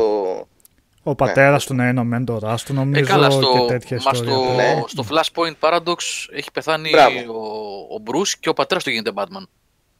Ναι, Α, τέο που είναι μμ. τρελός, ας πούμε. Ναι, ναι, ναι, που σκοτώνει κιόλας. Με όπλα είναι και Ναι, ναι. κανονικά. Σκοτώνει, ναι. Πάνησε, ρε. Και έχει καζίνο. Μπράβο. ναι, έχουν κάνει διάφορα. Ωραία. Ε, από παιχνίδια βγαίνει και η δεύτερη παιχνίδια- ταινία του Μπέρντον, έτσι. Όχι, η μισό. οποία είναι- Τι, ναι. δεν βγαίνουμε στη δεύτερη Είπα στην ταινία. δεύτερη ταινία, πιάσαμε τον Batman Το Batman Το του παιχνίδι. NES. Το από μπράβο. PC. Μμ. Ποιο; Για να Ε, δούμε ρε, αυτό. εσύ Άλεξ, Να χάνεσαι πανάρα λίγο. που είχε πει στις Ναι. κονσόλες. Δεν ακούγεσαι, Αλέξανδρα. Ε, δεν ακούγεσαι Άλεξ, καθόλου. χάνεσαι αρκετά. Που πάμε να τρώω άλλο μικρόφωνο. Ε, ναι, έχουμε το Batman. Για να δω και τι σημειώσει εδώ. Ναι, γιατί Το είχε βγει Nintendo, το NES. του NES. NES, ναι, έτσι. ακριβώς. Μπράβο, ναι, ναι. Μμμ. Ε, είχε βγει και στο Mega Drive βέβαια, αλλά ήταν λίγο διαφορετική έκδοση. Απλά στο Mega Drive βέβαια είχε καλύτερα γραφικά, προφανώς, σε σχέση με το NES, αλλά το NES περισσότερο έμεινε σαν ε, κλασικό παιχνίδι. Και αυτό επειδή ακολουθώντας ε, λογική Ninja Gaiden, θυμίζει αρκετά σε, ε, και, στα, και στα γραφικά και στις δυνατότητες. Είναι λίγο πιο αργό ίσως σε gameplay από τα Ninja Gaiden, αλλά είναι της ίδιας φιλοσοφίας. Ε, και σου δίνει έτσι πολύ ωραία την αίσθηση στο, στα 8-bit ότι ήσουν ο Batman με τη δυνατότητα να γαντζώνεσαι στους τοίχους, να πετάς τον γάντζο. Ε, είχε και τις ε, εμβόλυμες εικόνες από τη ταινία με την όποια να τις είχε βέβαια για να νομίζεις, για να πιστεύεις Έχει. ότι βρίσκεσαι, ότι παίζεις σκηνές από τη ταινία παρόλο που τα σκηνικά όπως βλέπετε απέχουν. Προσπαθεί να την ακολουθήσει την ταινία. Ναι, ναι, πάντως. ναι. ναι. Ναι, Αυτό δεν που μου είναι- κάνει εντύπωση τώρα που βλέπω στο Paxot είναι ότι το λογότυπο και το σύμβολο είναι σαν ίδιο με την ταινία. Ναι, ναι, μα είναι. Τα είναι. είναι, ναι, Α, είναι ακριβώς. τάι, είναι αυτό; Βέβαια, Ναι, ναι, βέβαια. ναι. Α, είναι- Δεν το ήξερα αυτό το παιχνίδι καθόλου εγώ. Ναι, δεν το είχα. Σοβαρά. Τα έχει και αυτό πέντε πλατφόρμ επίπεδα είναι. Δεν είναι... Αλλά και προσπαθείς σου λέω να την ακολουθήσεις την ταινία. Είναι δηλαδή σε ίδιους χώρους που γίνεται και η, και η ταινία. Και στο τέλος μου φαίνεται το Τζόκερ δεν πετάς από το τέτοιο. Από τον, Ναι, ναι, ε, ναι, ναι, ναι. από τον ουρανοξύστη. Θυμάμαι καλά. Κάτι σε, τέτοιο μια, σε μια πολύ απαιτητική boss fight που είχα καταφέρει και την είχα βγάλει όμως μικρός Σιγά με την έβγαζες. και έβαλα, και έβαλα τώρα παίζει και η έκδοση του Mega Drive για να δείτε τη διαφορά, η οποία κόλλησε, δεν πειράζει, θα την ξαναβάλω. κόλλησε το βίντεο. Ε, μου κάνει νερά το βίντεο. Θα μπει, θα μπει. Αυτά παιδιά τα Ορίστε. παιχνίδια, τι διάρκεια είχαν πάνω κάτω; Ανάλογα πόσο Ε, καλός ήσουν. Ναι, αλλά ένα δύο ώρο το πολύ. Όχι. Βασικά γιατί δεν είχαν. Ναι, ούτε. Α. βασικά γιατί. Όχι. Ε, το, το μετράω που χάνεις κιόλας έτσι. Α, Αν το ναι, πας σε ναι. ρί, δίκιο έχεις. Ε, βασικά μπορούμε να δούμε και από το βίντεο. Το βίντεο είναι 40 λεπτό και είναι ολο- ολόκληρο playthrough έτσι. Μμμ. Για πες, Άκρη. ακούγεται καλύτερα τώρα. Νομίζω ναι. Ου, ναι.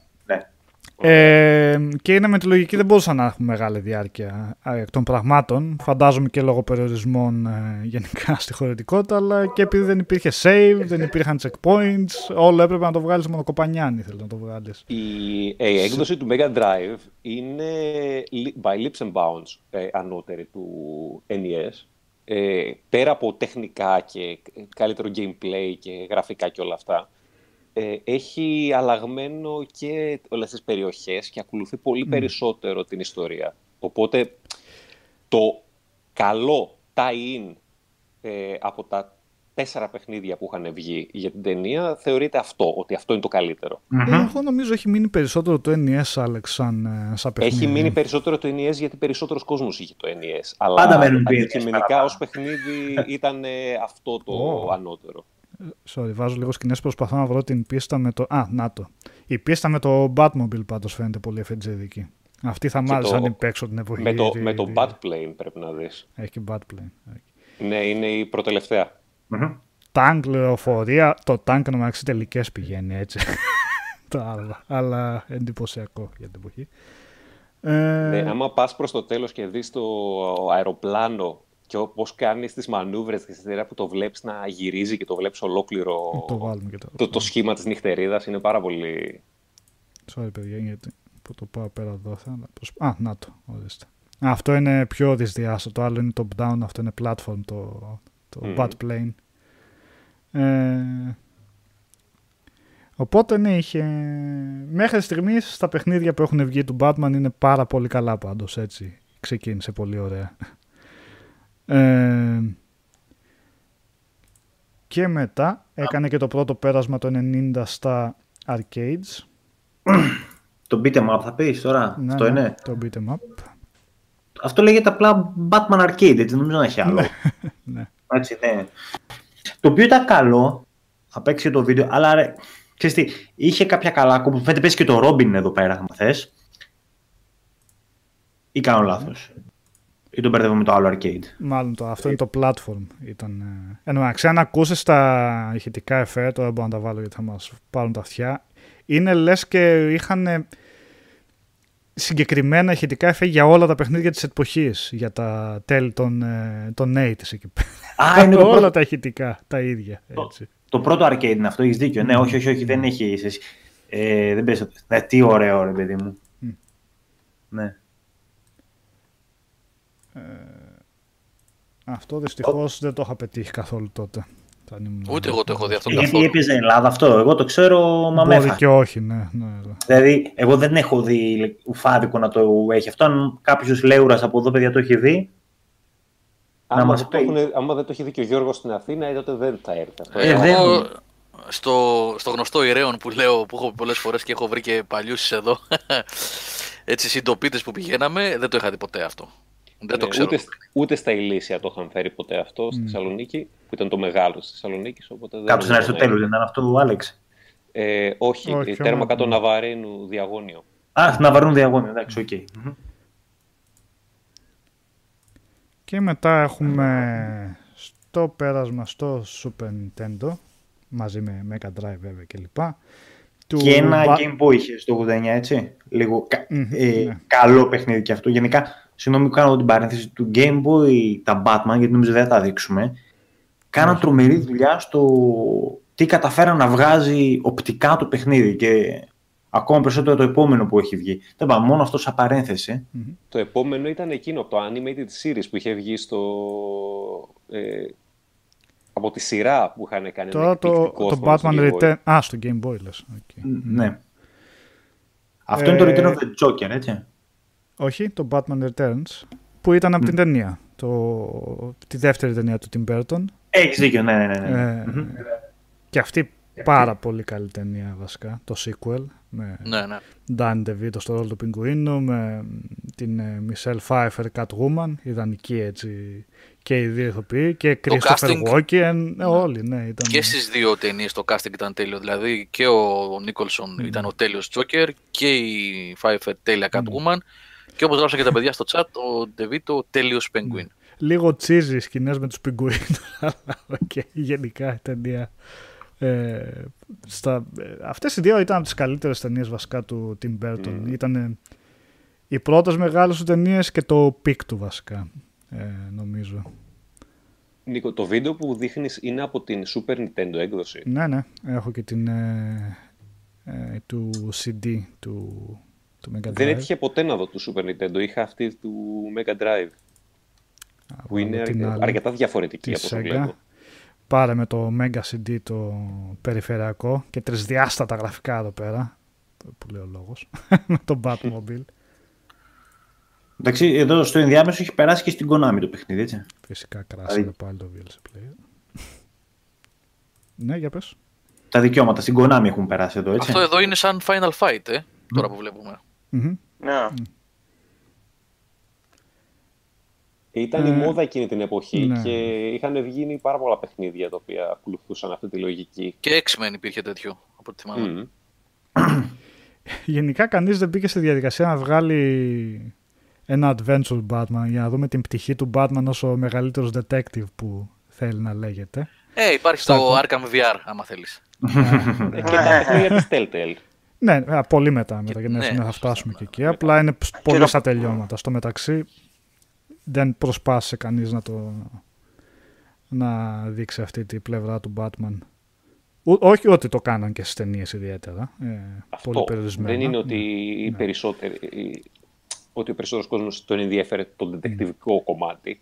Άμα τους ενδιαφέρε αυτό, βλέπα, παίζαν τα παιχνίδια που είχαν Sherlock Holmes Adventure. Ναι, ναι. Μμ. Εδώ ήθελες το ξυλίκι. Ε, και αυτή είναι η έκδοση Έχουμε του Mega.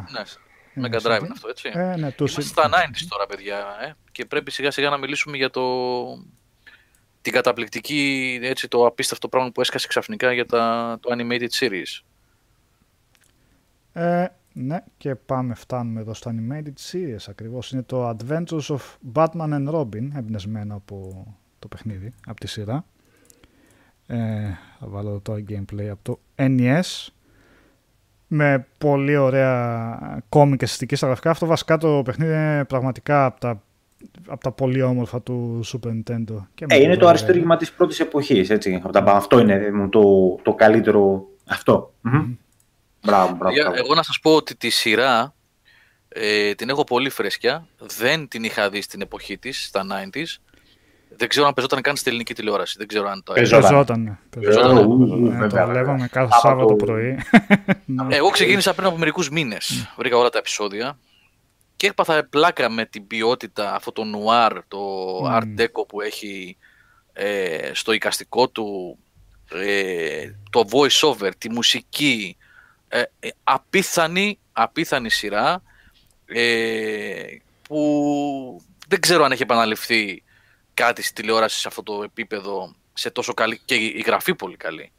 Ε, χωρίς, δηλαδή, ήταν μια παιδική σειρά η οποία είχε και πολύ όρημα θέματα σε κάποια επεισόδια. Δεν τα έχω δει ακόμα όλα. Έχω τελειώσει την πρώτη σεζόν.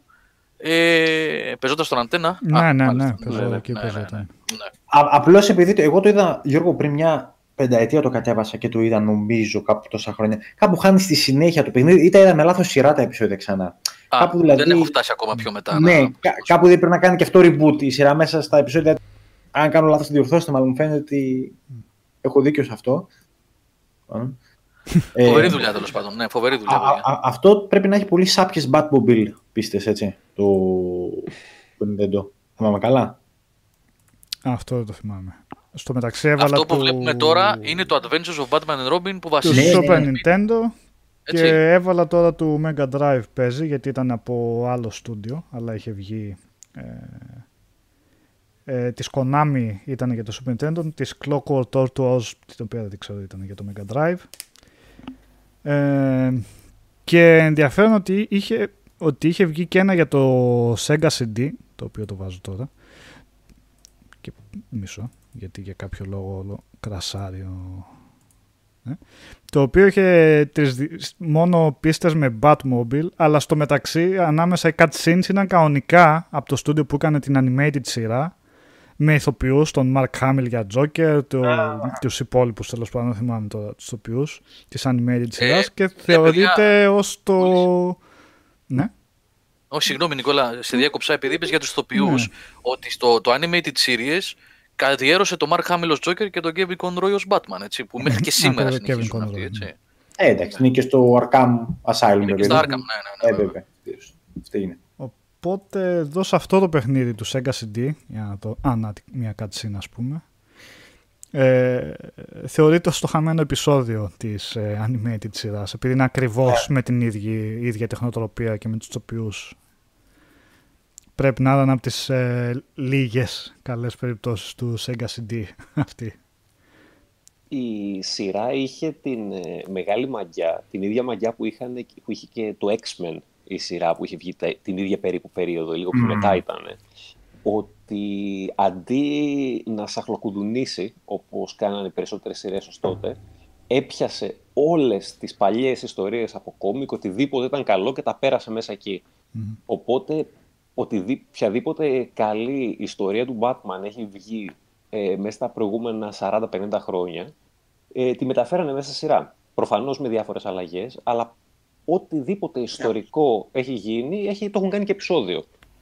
Πάρα πάρα πολύ καλό υλικό και το ίδιο πράγμα έχει γίνει και στους X-Men προφανώς. Γι' αυτό εκείνες, αυτές οι δύο σειρές έχουν Και στο Spider-Man νομίζω, Αλέξανδρε. Και στη Justice League μετά. Όταν Καλά το Justice League μετά. Άλλο, άλλο αριστούργημα αυτό. Άλλο αριστούργημα αυτό. Ειδικά η γι πρώτη. είχαν, γι' αυτό και είχαν πάρα πολύ πράγμα από κόμικ μέσα, πολλούς χαρακτήρες, πολύ lore, πολύ... και χαρακτήρες όχι τόσο γνωστούς ας πούμε. Μάλιστα. Λοιπόν, ε, βρισκόμαστε περίπου αρχές με μέσα 90s. Είπαμε για την δεύτερη ταινία του Tim Burton, είπαμε για την animated series που επαναλαμβάνω, εσείς βέβαια μπορεί να ξέρετε να την έχετε δει ήδη, εγώ την ανακάλυψα τους τελευταίους μήνες και έχω πάθει σοκ. Σοβαρά, δεν είναι. Ναι, ναι, ναι, ναι. την ήξερα. Όχι, όχι, την ήξερα. Δεν την είχα δει όμως. Γνώριζα ναι. βεβαίως. Ε, την ε, animated series, το X-Men που είπε ο Αλέξανδρος και μια επίσης Spider-Man που είχε βγει και στα 90s, έχω διαβάσει και έχω δει αποσπάσματα, ε, αλλά δεν τις είχα παρακολουθήσει ποτέ στη τηλεόραση. Δεν ασχολούμαι εκείνη την περίοδο με αυτό το πράγμα. Ήταν μια άλλη φάση της ζωής μου τέλος πάντων, δεν, δεν είχα ασχοληθεί καθόλου. Ε, και πού πηγαίνουμε τώρα, από παιχνίδια που βρισκόμαστε. Ε, στο 1995 στο μεταξύ έχει βγει το Batman Forever, η τρίτη ταινία ε, Batman. από το, το, το κάψιμο σιγά σιγά, ναι. Ε, ναι, του δεν είναι Δεν είναι άσχημα, αλλά είναι στη σκιά των προηγούμενων. Δεν είχε τόσο την κάποια ταυτότητα όπως είχε αυτό το Gothic το προηγούμενο. Ήταν λίγο πιο ταινία της σειράς. Βέβαια και αυτή είχε καλό cast. Τώρα για τον Val Kilmer δεν ξέρω, δεν είναι και ο ιδανικός τοπιός, αλλά okay, την έκανε τη δουλειά του, δεν ήταν ε, κα, ε, κακή επιλογή στη τελική. Tommy Lee Jones, Jim Carrey για το ρόλο του Riddler νομίζω πάρα πολύ καλός. Πολύ καλός ήταν. Ναι. Ε, Νικόλ Κίτμαν. Ε, ε, ξέρω, εντάξει, εγώ την εποχή εκεί την, την είχα δει κινηματογράφο, μια χαρά είχα περάσει, θα σας πω την αλήθεια. Αυτή βλέπετε, η άλλη ναι. που είναι. Η επόμενη, άντα την πούμε τώρα, αφού είναι και το ίδιο σκηνοθέτη και έφερε ένα τέλος στα... Βασικά, η επόμενη πάλι του Τζόελ Σουμάχερ, που απορώ πως ο ίδιος σκηνοθέτης κατάφερε να πάει τόσο λάθος. Αλλά έχει ζητήσει συγγνώμη για αυτή την ταινία. Έχει ζητήσει, ναι, για το Batman and Robin, την οποία εγώ πάλι σαν παιδάκι είχα εκστασιαστεί με τα τρέιλερ γιατί έβλεπα Βατζενέκερ σε Batman. Αυτά, είναι, έτσι, είχα τρελαθεί. Kill the heroes, kill the heroes. Εντάξει, αστείο ήταν αυτό, παιδιά. Αστείο, η ταινία ήταν... Φάρσα ήταν. Και είχα πάει σε αίθουσα που ήταν γεμάτη, γεμάτη. Αλέξανδρο, και εσύ νομίζω είχες πει κινηματογράφο, το είχες δει έτσι. Πίτα. Σε πτυσσόμενη καρέκλα που και εγώ σε πτυσσόμενη καρέκλα. Αυτό. Παίζει να ήμασταν σε ίδια αυτό. προβολή δηλαδή. Και να μην το ξέραμε. Ναι. Βγάλαν πτυσσόμενες καρέκλες. Ναι. Ο Αλέξανδρος στην παραλία της Θεσσαλονίκης. Ακριβώς. Εκεί, εκεί, εκεί ακριβώς. Θα είχαμε πάει ίδια με. και, και σαν παιδάκι βασικά η απογοήτευση ήταν μεγάλη, δηλαδή ούτε σε μικρή ηλικία μπορούσε μάλλον να, Βασικά έχοντας δει τα προηγούμενα Batman, όσο με αφέλεια και να πας, καταλαβαίνεις ότι η ταινία είναι ένα χάλι μαύρο. Και κρίμα και για Ούμα Θέρμαν και για Τζος Κλούνεϊ και, και για λοιπούς συντελεστές. Και ενώ Ε, ήταν για να τα Alicia βγει... Silverstone, εντάξει, όχι κρίμα. Οκ. Σιγά τώρα, ναι. ε, τον Σβαρτσενέγκερ εννοώ, αλλά τέλος Α, πάντων. οκ, Έχει ναι. παίξει καλύτερα Μαζί σου. πράγματα. ναι. Εκεί μαζί σου, ναι. Ε, και αυτός ουσιαστικά έβαλε ένα τέλος στη Warner Bros. Γιατί δεν πήγε και καλά οικονομικά. Δεν είναι ότι έστω και τα ταμεία, στα Έφαγε ταμεία πολύ κατάφερε ξύλο να αυτή η κάνει εταιρεία. κάτι. Πολύ ξύλο Οπότε αυτή η ενώ εταιρεία. ήταν, ναι, ήταν να συνεχιστούν οι περιπέτειες, υπήρχαν τα σχέδια, αλλά τα έβαλε πραγματικά στον πάγο μέχρι... το Έλα, βρισκό- πες το πλωμαριτέλη, στον πάγο τα έβαλε, ο Mr. Freeze έπαιζε στην Ε, ταινία. καλά, έλα, ναι, εντάξει. Ε, έλα, άντε, άργησες, ντε, ρε, άργησες, τα άργησες. βάρη. Τώρα πάει. Ε, Και... Αλλά να συνεχίσουμε με τις ταινίες ή να πάμε στα παιχνίδια. Γιατί... Όχι, γιατί ταυτόχρονα με, που αρχίζει η σκοτεινή εποχή Τα των παιχνίδια. ταινιών, ξεκινάει και η σκοτεινή εποχή των παιχνιδιών Batman, όπου οι επόμενα 4-5 ήταν από μέτρια όχι κακά, έτσι. Φαντάζομαι το επόμενο που έχει στον Batman Forever έχει το 1995 πρέπει να έχεις, έτσι. Όταν Forever αυτό μου ψιλοάρεσε, θυμάμαι. Βέβαια Ποιο, το είχα το- παίξει εκτενώς. Ε, Ε, Έχει και ένα καλό λόγο παίρνει αυτό το παιχνίδι, το ξέρεις φαντάζομαι, έτσι. Ότι είναι το Mortal Kombat Man αυτό. ναι, κανονικά. Αυτό Άμα είναι το- μεταξύ, αν το ξέρετε κι εσείς, λέει για ότι χρησιμοποιούσε Mortal Kombat Engine, αλλά δεν μπορώ να βρω κάποια πληροφορία ότι υπήρχε τέτοιο πράγμα, Mortal Kombat Engine. Βέβαια είναι καρμπόν, φαίνεται δηλαδή ότι Τι μα είναι η ίδια τα animations, είναι, ρε, εσύ. ναι. Για- Άμα το βάλεις... Ναι, το μπήκε το, το gameplay. Εντάξει, παιδιά, ήταν ε, ίδιο σύστημα μάχης, ίδια αισθητική, ίδια τεχνική πρέπει να είχαν χρησιμοποιήσει αυτό το rotoscopic το σύστημα ε, ροτοσκοπικό λέγεται ή βγάζω από το μυαλό μου λέξη τώρα.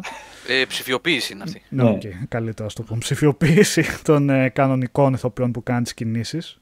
Όπως βλέπετε εδώ, ειδικά το animation, όταν μένει ακίνητος ο Ρόμπιν, είναι κάρτα. Ότι εσύ κάνε τώρα ότι είσαι ακίνητος, αλλά κουνιέσαι κιόλας για να μην είσαι απλά σαν. Τι έπος είναι αυτό που βλέπουμε τώρα; Δεν το Δεν ξέρω. το ξέρεις αυτό. Εντάξει. Και, και οι μπουνιές ο Batman κάτσε να τον κάνω να πούμε. Ξέρεις, είναι σαν παλαιστής, έλα θα σε παλέψουμε. Μα- Και... Είναι ίδιες οι κινήσεις. Άμα δεις το uppercut, τη γυριστή κλωτσιά. Ναι, ρε, ίδιες. Είναι ίδια τα animation. Το... Και το καταλαβαίνεις ότι είναι αυτό. Ψηφιοποιημένοι ηθοποιοί και οι ίδιοι και οι εχθροί. Και αυτό αν Α, είναι θυμάται acclaim, κανένα- ε. Μ; Α, είναι acclaim- είναι acclaim. Για, Α, βέβαια, ναι, για για- το- γι' αυτό έκλεισε η Acclaim, ε, Δημήτρη. Όχι τότε, λέ- αρκετά χρόνια μετά, αλλά ναι. Εντάξει. Και ένα Βαρετό, αδιανόητο ναι. περίεργο κοόπ αυτό. Α, δεν το θυμάμαι. Δεν είναι μόνο που παίζεις Batman Robin, έχει κάτι περίεργο στο κοόπ. Δεν μου δεν γάμο, το, το, είχα- το, το θυμόμουν, το ξέχασα τώρα να το αναφέρω. Είναι λίγο περίεργο, περίεργα πράγματα. Το είχε φίλος με αυτό και το είχα παίξει κάνα δύο φορές και θυμάμαι μ' άρεσε. Αλλά τώρα αυτό που λέει και ο Κώστας Βαρετό, πολύ πιθανό ας πούμε αν κάνεις το ίδιο πράγμα Mortal Kombat μάχες για. Πόση ώρα κρατάει αυτό, Μία ώρα και πέντε λεπτά. Πω, ίσως είναι λίγο.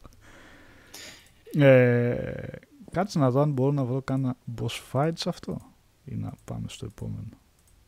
Δεν βλέπω να. Γιατί είναι και Mortal Kombat στήσιμο, θα έπρεπε να έχει έτσι μια Του, του κάνεις Ναι. σκούπα Ούτε και καν το έχω κάπου- ξαναδεί αυτό το παιχνίδι. Ρε, σε. αλήθεια. Εγώ νόμιζα ότι ήταν γνωστό, ρε παιδιά. Τελικά επειδή το είχε φίλος μου απλά, νόμιζα ότι ήταν. Άχι, ρε, ναι, και, και γνωστό και κακό.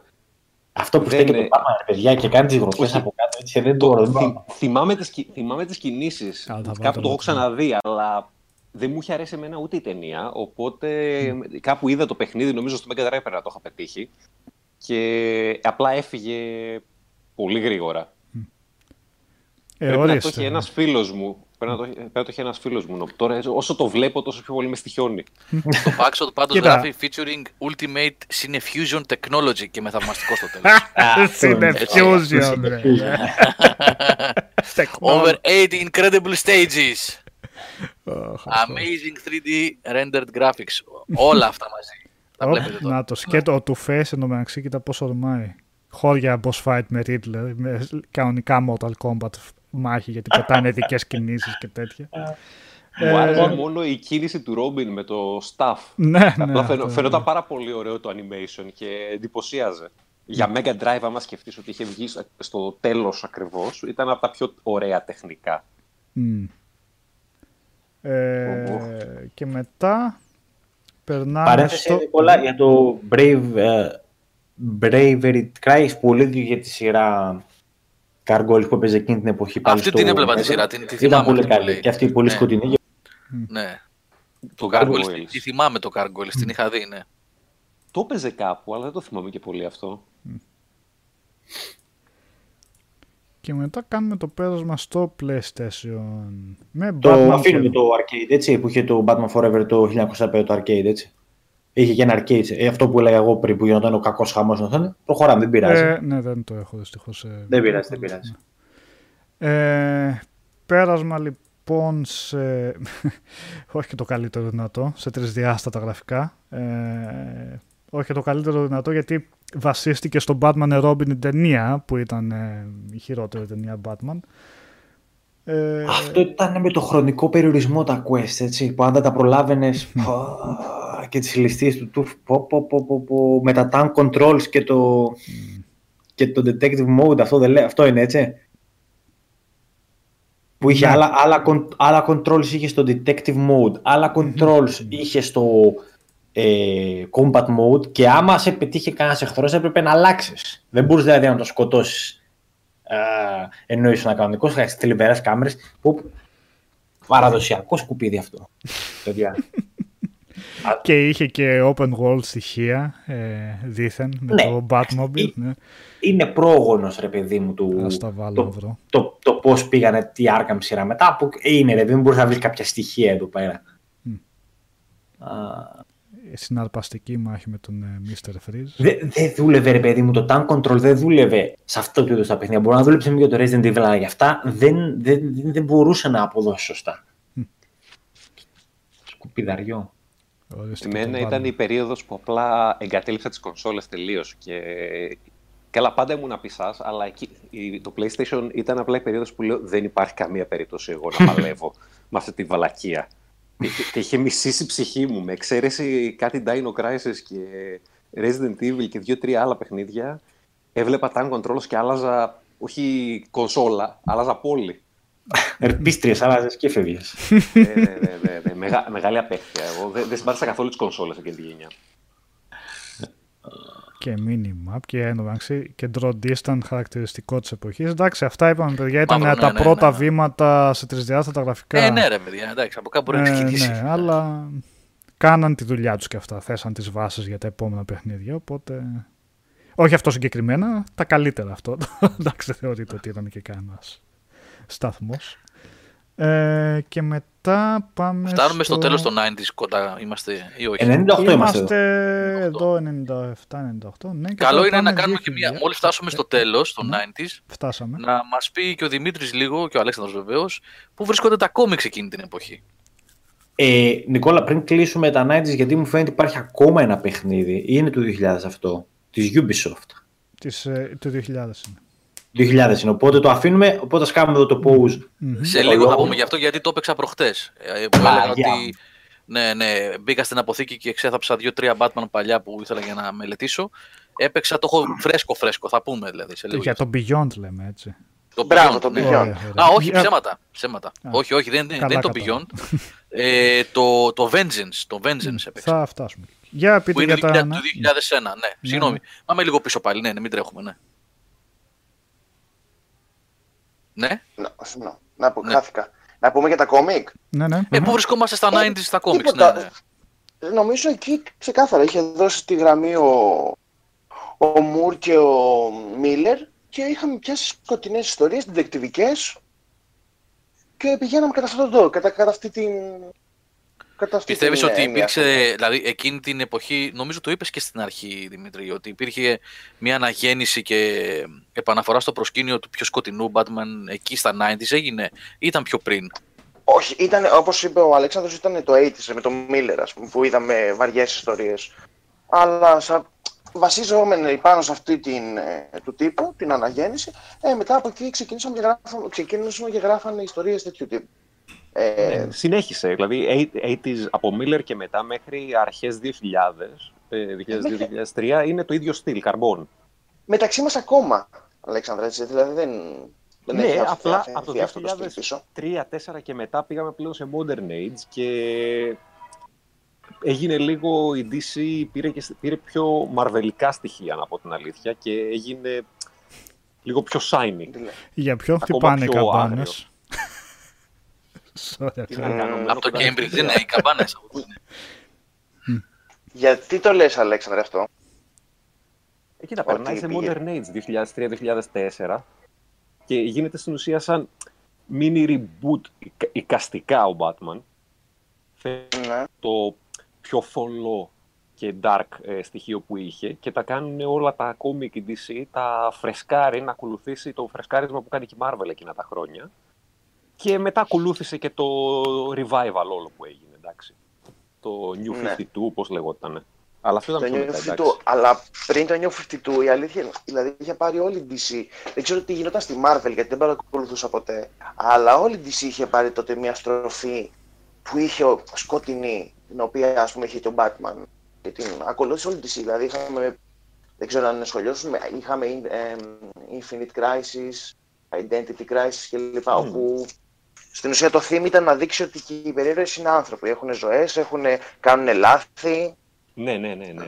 Όλο αυτό Έχουν πέρασε σκοτεινές από το πλευρές Batman κλπ. στη Justice League και από την Justice League πέρασε μετά, άρχισε και έκανε άλματα. Πήδα- ε, Πέρασε στον Flash, πέρασε σε- σε όλους τους χαρακτήρες της DC.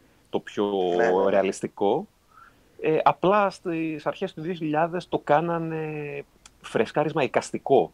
Ξε, έφυγε δηλαδή Α, το, οκ. αρ- το αρτιστικό, το κόμικ του Moore, το οποίο για 20 χρόνια οδηγούσε την DC, έφυγε Ναι. και πέρασε πλέον στην καινούργια γενιά καλλιτεχνών. Οκ. Σε αυτό ναι, συμφωνώ. Πάντως, έχει δίκιο το ένα παιδί που είπε ότι μας κοιτάει ηφιλίδωνα εδώ, ο George Clooney, όντως. Από Batman έγινε Jeep. Ο Jeepman είναι εδώ. Για σαραντάρες νοικοχειρέ.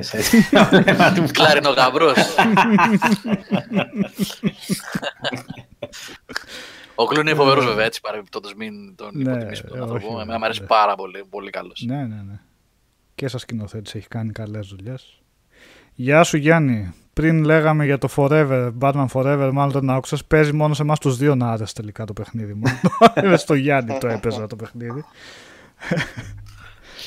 Ε, Λοιπόν, περνάμε 2000. Τι κάνουμε, Νικόλα, πού 2000 είμαστε; και Ναι. είμαστε στο το- το- Batman Beyond, ε, Return of the Joker.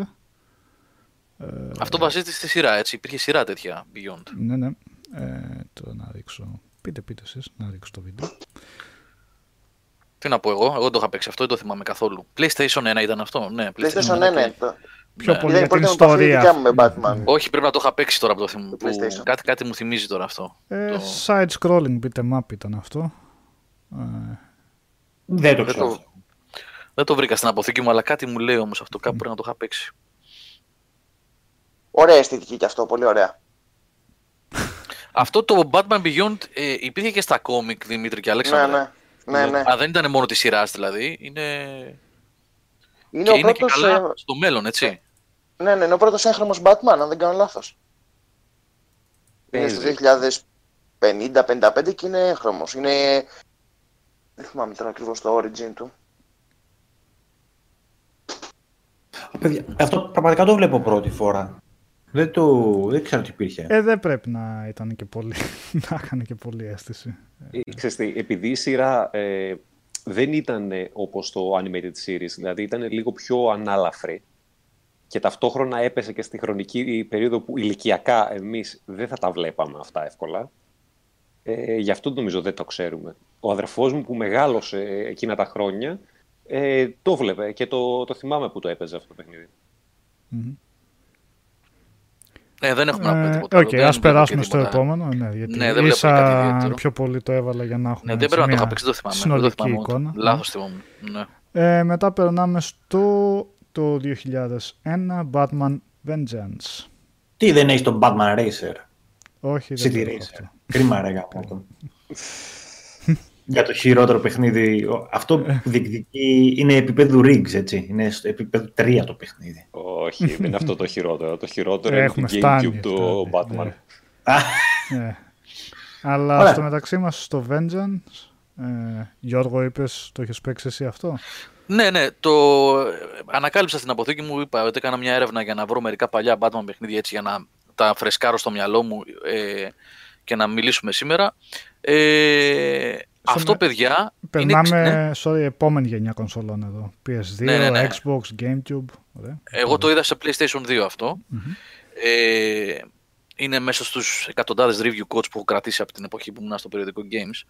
Ε, αυτό αυτό, παιδιά, είναι το εικαστικό του ίδιο με την animated series. Δεν ξέρω, Ακριβώς. υπάρχει, υπάρχει μια σειρά που βγήκε όμως καινούρια, Μμ, ε, new animated δεν, βασίζεται, series. δεν βασίζεται στην animated series. Νομίζω υπήρχε μια μεταγενέστερη σειρά που ήταν όμως το ίδιο στυλ. Ναι, ναι, ναι. Λοιπόν, ε, είναι πάλι οι ίδιοι ηθοποιοί, δηλαδή ο Kevin Conroy, ο Mark Hamill, ε, είναι αυτοί οι ηθοποιοί, το voiceover είναι καταπληκτικό. Το παιχνίδι δεν είναι κακό. Και εγώ αυτό Έπαιξε- θυμάμαι, ρε, εσύ. Ναι, Επειδή- δεν είναι κακό. Νίκο, ξέρεις Ναι. ποιο είναι το πρόβλημα. Έχει αυτούς τους παλιακούς μηχανισμούς, Α. δηλαδή όταν θες να πετάξεις Batarang πρέπει να γυρίσεις με κουμπί σε first person camera, Μμ. να ελέγξεις το χώρο μέχρι να σου ανάψει το κόκκινο ο κέρσορας για να εξαπολύσεις και να γίνει αυτόματη μετακίνηση ε, από σημείο σε σημείο. Η κάμερα, παιδιά, το πρόβλημα είναι η κάμερα. Δεν έχει έλεγχο κάμερας.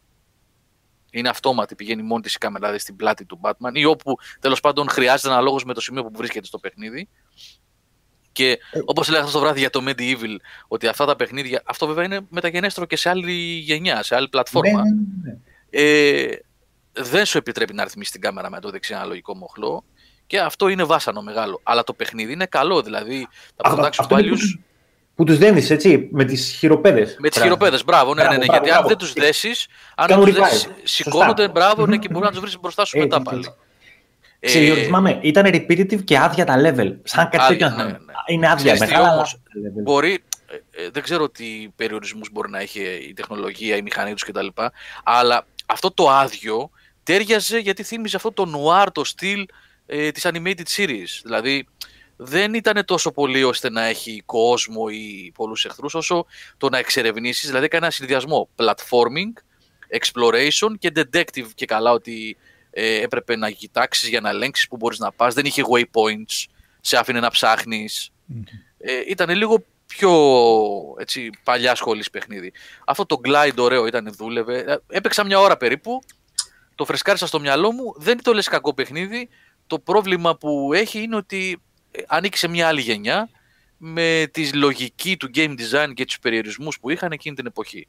Με δυσκόλεψε δηλαδή να παίξω. Αλλά μόλις ξεπεράσεις λίγο αυτούς τους, ε, τους κόπελους τους, των μηχανισμών της εποχής εκείνης, μπορείς να το ευχαριστηθείς. Είναι, ήταν καλό παιχνίδι. Ήταν Και, καλό. και πηγούνι ο Batman εδώ, έτσι όπως έπρεπε σαν να. εκείνη και την πηγούνι, εποχής. ναι, ναι, ναι, Τότε ναι, του ναι. πηγούνια τα τεράστια. Ε, να συνεχίσουμε. Ή... Ναι, ναι, ναι. ναι. Τώρα πάτε Ε, τι και γιατί. παίρν- Α, Επίσης, ναι, να πω ότι. Συγγνώμη, ρε Νικόλα, και το ένα επόμενο που θα δούμε μετά, αλλά δεν προτρέχω να μην προλάβω τον Νικόλα. Και αυτό δείχνουν. Αυτό είναι της Ubisoft παιχνίδι, έτσι. Ε, δείχνουν ε, τις βάσεις επάνω στις οποίες πάτησαν τα παιχνίδια Arkham της ε, Rocksteady. Δηλαδή, βλέπετε τώρα ας πούμε, το σύστημα μάχης εδώ με τα, με τα combos. Εντάξει, δεν είναι combos, είναι button mashing. Μμμ. Το τετράγωνο πατάς και ρίχνει γροθιές και το α, ο, χ, όχι το χ ήταν άλμα. Το κύκλο για κλωτσιές, αν θυμάμαι καλά. Μμμ. Ε, αλλά η λογική, φαίνεται δηλαδή ότι η λογική της, της Rocksteady και το πώς έστησε αυτό το, την ε, αναγέννηση του Batman στα video games δεν ήρθε το πουθενά. Κοίταξαν πίσω αυτοί οι άνθρωποι. Κοίταξαν δηλαδή στο Vengeance, κοίταξαν στο Begins. Ε, θα τα πούμε στην πορεία. Πάμε. Dark Tomorrow βλέπω, έβαλες Νικόλα. Ε, ναι. Ω, Ε, ω, ω, Dark ω, ω, Tomorrow, ω, το ω, οποίο από ό,τι είδα δεν είχα την χαρά να το δω εγώ. ω, Ευτυχώς. ω, ω, ω. Πρέπει να ήταν Ό,τι από τα, χειρότερο. το χειρότερο ίσως Batman παιχνίδι που βγήκε. Ε, ανταγωνίζεται Βλέποντας το, από σου, το βαθμολογίες. Superman. Το 64. ναι. Ε, εγώ, δεν το, εγώ δεν το έβρισκα, παιδιά, τόσο κακό. Εντάξει, τραγική κάμερα για αρχή, έτσι. Λοιπόν, πε- πρέπει να υπάρχει, παιδιά, εδώ πέρα κάτι πολύ φύση με το development. Αυτό, Γιώργο, πρέπει να έχει παρουσιαστεί ως πολύ μεγάλο και super hype στις E3 στην E3, έτσι. Και τώρα, ή τους πίεσε πάλι Warner Bros. να βγει το... Warner Bros. λέω. Ή τους πίεσαν να βγει το παιχνίδι πριν την ώρα του, οπότε είχε πάρα πάρα πολλά Τη τεχνικά Warner, κενά. καλά το λες, γιατί στη Warner ανήκουν τα δικαιώματα. Να. Η DC Comics στη Warner ανήκει. Καλά τα λες. Α, Και εδώ έχουμε την πρώτη. φου- Ναι, εδώ ποια είναι η ωραία σημείωση. Κοιτάξτε την κάπα του. Αν κάποια. πε- Εδώ είναι η πρώτη φορά που η κάπα του παρουσιάζεται ωραία. Πράγμα, Η κάπα του Batman, το οποίο έχει μια προσωπικότητα. Ναι, ναι, μόνο. κινείται. Τα physics είναι Ναι, καλά ναι, εδώ. ναι. Ναι. Θυμάμαι, Εγώ, είχε παιδιά, δεν- δεν έχω μείνει ωραία στο παιχνίδι cinematics αυτό. ε, αυτό το παιχνίδι ε, και είχε κάποια έτσι ωραία γραφικά, αλλά κατά τα άλλα είχε τόσα πολλά bugs, Μμ. τόσα γκλιτσαρίσματα, τόσο δεν ήξερες πού να πας και τι να κάνεις. Δηλαδή ήταν ένα παιχνίδι που δεν έβγαζε νόημα. Αυτό ήταν για όλες τις κονσόλες. Για όλη τη Αυτό γενιά. ήταν ε, Xbox Gamecube. Εγώ στο Gamecube το είχα δει που να μην το βλέπα. Εντάξει, Δεν ξέρω αν θυμάσαι, Άλεξ, για να πηδήξεις από κάποια εμπόδια από πάνω, έπρεπε να σταθείς σε σωστό σημείο. Δηλαδή, όπως είναι αυτό το πλατφόρμα για την καβαλήσεις, δεν, δεν πηδούσε παντού σε όλο το σημείο. Έπρεπε να ήσουν σε ένα συγκεκριμένο σημείο να περάσει. Αν όχι σε αυτό, σε κάτι άλλα barriers που είχε. Γενικά πολλά προβλήματα. Όπως είπες, πολλά glitch. Και σου είπα, ίσως η χειρότερη κάμερα από ποτέ που έχει υπάρξει σε παιχνίδι. Ενώ τέτοιου βεληνικού, έτσι. Αυτό Ποια το παλικάρια σύστημα το με τις είχαν φτιάξει χειροπέδες αυτό; τι ήταν. Ε, Ορίστε. Κέμκο βλέπω λέει εδώ πέρα. Chemco Publisher Hotgen η developer. Δεν ξέρω, δεν έχω ιδέα. Ε, Συγγνώμη, Hotgen παιδιά. έκανε τέτοια παιχνιδάκια tie-ins και Μμ. έκανε, πώς το λένε, Εργολαβίες. ε, εργο, εργολαβίες, αλλά κυρίως για Game Boy και τέτοια. Και θυμά- θυμάμαι αυτό, επειδή το έχω, το έχω αγοράσει αυτό το παιχνίδι. Ήταν το πρώτο παιχνίδι το οποίο έβγαζε μεγάλο δικό της κανονικό σε μεγάλη κονσόλα και όχι σε φορητή και πήγε όχι άπατο, τόσο άπατο που η εταιρεία εξαφανίστηκε για πάρα πολλά χρόνια. Ήταν η μεγάλη της στιγμή αυτή. ε. Κρίμα. Δεν δεν βγήκε. Ε, μετά έχω το Batman Rise of Shinju το 2003. Α, ναι. Γι' αυτό... Εγώ, εγώ μετά.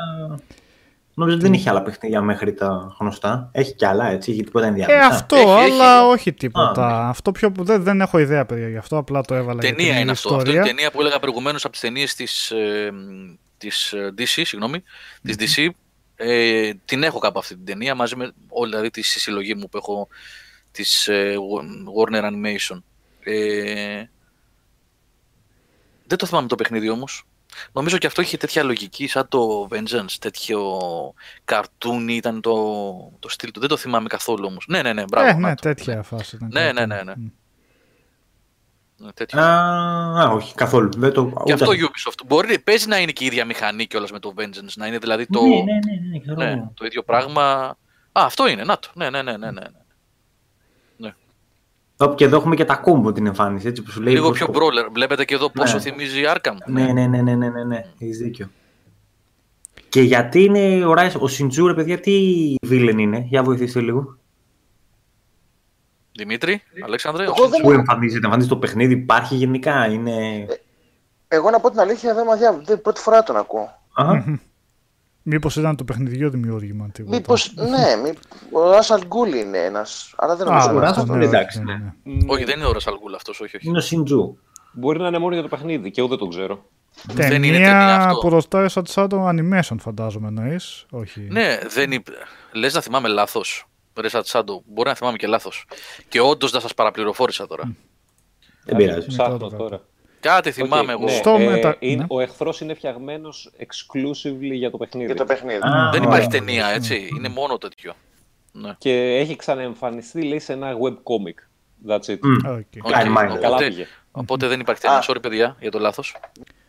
Οπότε εδώ Στην μιλάμε Πρέμερ για θα το... βάλει, βλέπω. Πώς το λένε, για το παράπλευρο παιχνίδι του παράπλευρου παιχνιδιού, έτσι, όχι, όχι αστεία πράγματα. Εδώ πρέπει να παίζει η λήξη δικαιωμάτων Ναι. Και βγάζουμε ένα παιχνίδι πριν λήξουν τα δικαιώματα, ξέρεις, κάπως έτσι.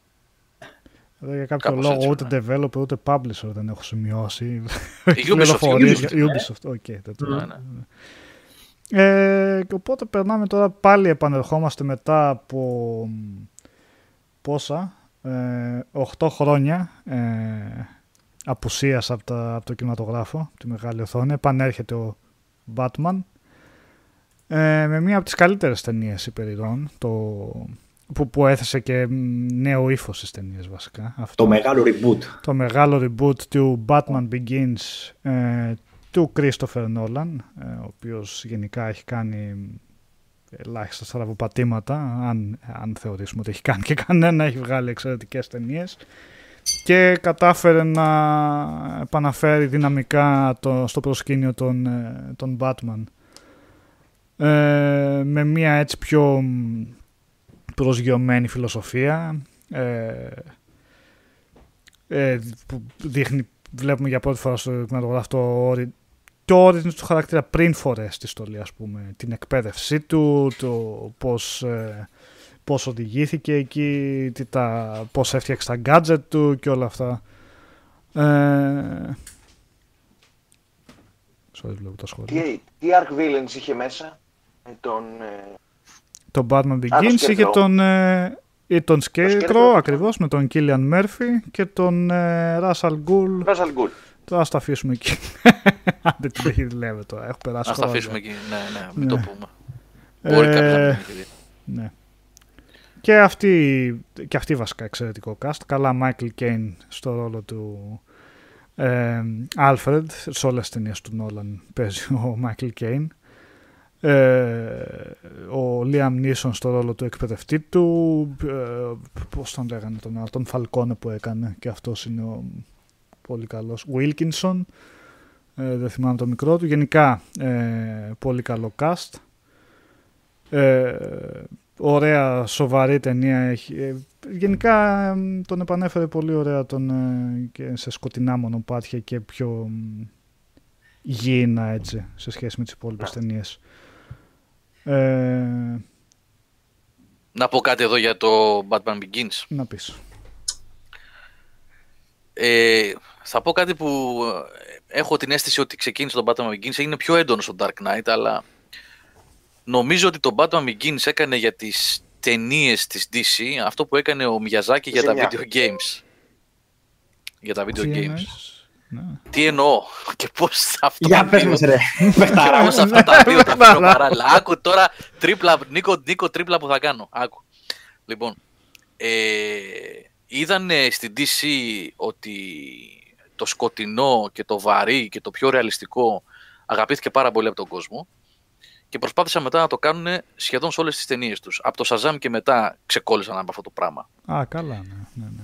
Λοιπόν, και, τι, και πώς το παραλήλησα με τον Μιαζάκη, ότι ε, είδανε όλοι ότι αυτό το πράγμα που πε- έκανε με τα Souls αγαπήθηκε τρελά από τον κόσμο και πήγαν όλοι να φτιάχνουν Souls. Ε, Α. με τα αποτελέσματα που είδαμε σε πάρα πολλά παιχνίδια.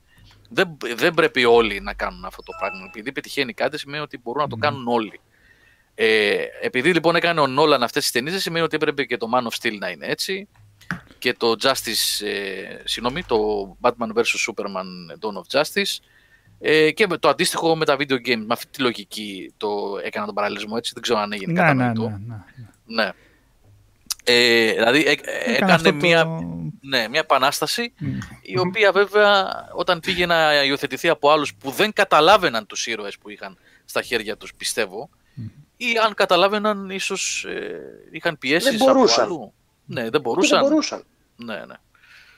Ε, Ο Νόλαν έκανε σπουδαία πράγματα με τις πρώτες δύο ταινίες. Η τρίτη έχουμε πει έχει προβλήματα πολλά. Ε, ναι, επειδή λέει και εδώ το Johnny και εμένα το Begins ήταν το αγαπημένο από τη τριλογία, εγώ να σου πω το, μ, το Dark Knight θεωρώ ε, το καλύτερο της τριλογίας. Γιατί, Είναι αποκορύφωμα, ναι. Ε, Καταρχήν γιατί έχει έναν εξαιρετικό Heath Ledger ε, και μ, ε, ναι, αυτό είναι βασικό στοιχείο βασικά και καλή ροή. Αν χάνει κάπου το Dark Knight είναι ότι μ, έχει μεγαλύτερη διάρκεια από ό,τι πρέπει. Δηλαδή το τελευταίο 20 λεπτό είναι λίγο... μ, ε, Άντε να τελειώνει. δεν- ναι, ε, γίνεται η κορύφωση πριν ας πούμε και να μετά πηγαίνει λι- πολύ, ε, πολύ χλιαρό κλείσιμο έτσι.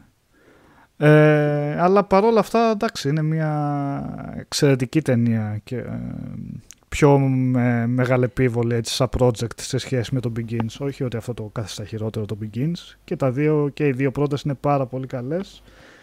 Για μένα το Dark Knight Rises εκτός... Α, α λέγαμε για στραβοπατήματα του Νόλαν αν έχει. Αυτό είναι ένα ε, στραβοπάτημα για μένα, γιατί ναι μεν την παραγωγή την έχει και την ατμόσφαιρα και όλα αυτά, αλλά το σενάριο πάσχει πάρα πολύ από όποιες πλευρές και αν το πιάσεις και μ, όσο και αν θες να συγχωρήσεις πράγματα σεναρικές Από τη μέση και τρύπες- μετά χάνεται η ταινία. ναι, ναι, ναι. Όσο και αν θες να, σε, να, να συγχωρήσεις σεναρικές Ναι, τρύπες ε, επειδή είναι καλή ταινία, σε αυτήν, όπως γίνεται σε διάφορες ταινίες δράσης ας πούμε, σε αυτήν δεν γίνεται. Δεν έχει Γιατί πολλά το θέματα. λέτε ρε παιδιά αυτό; Ε, Δημήτρη, από τα. και από μόνο το- τις τηλεμεταφορές που κάνει Δημήτρη με, εκεί που τον... Από ε, την ναι, εκένωση της Gotham Ναι. και μετά, το, η ταινία γίνεται σαν βίντεο κλιπ. ναι.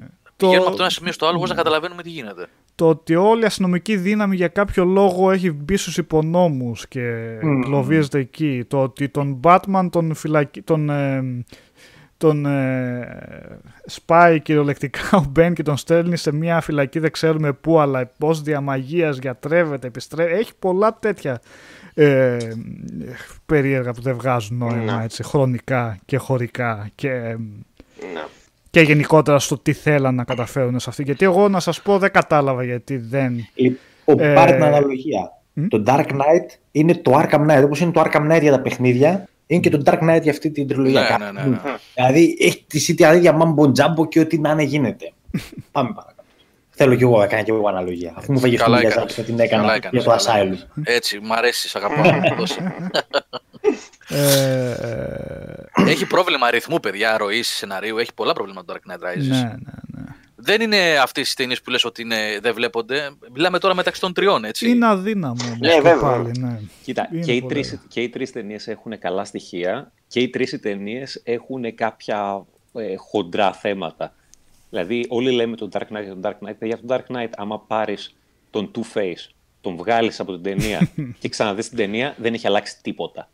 Ναι, άμα ισχύει, δεις την ταινία και εκεί πέρα που τελειώνει όλο το concept με τον Joker, κόψεις τα τελευταία 30 λεπτά, έχεις δει μια σαφέστατα καλύτερη ταινία. Α, Ε, ακριβώς, εγώ, θα, ναι, εγώ ναι. Αλέξανδρε, θα διαφωνήσω λίγο για την παρουσία του Two-Face, όχι με- για τον ηθοποιό και τον χρόνο που έχει στην ταινία, αλλά για την ουσία της παρουσίας του, για τον White Knight.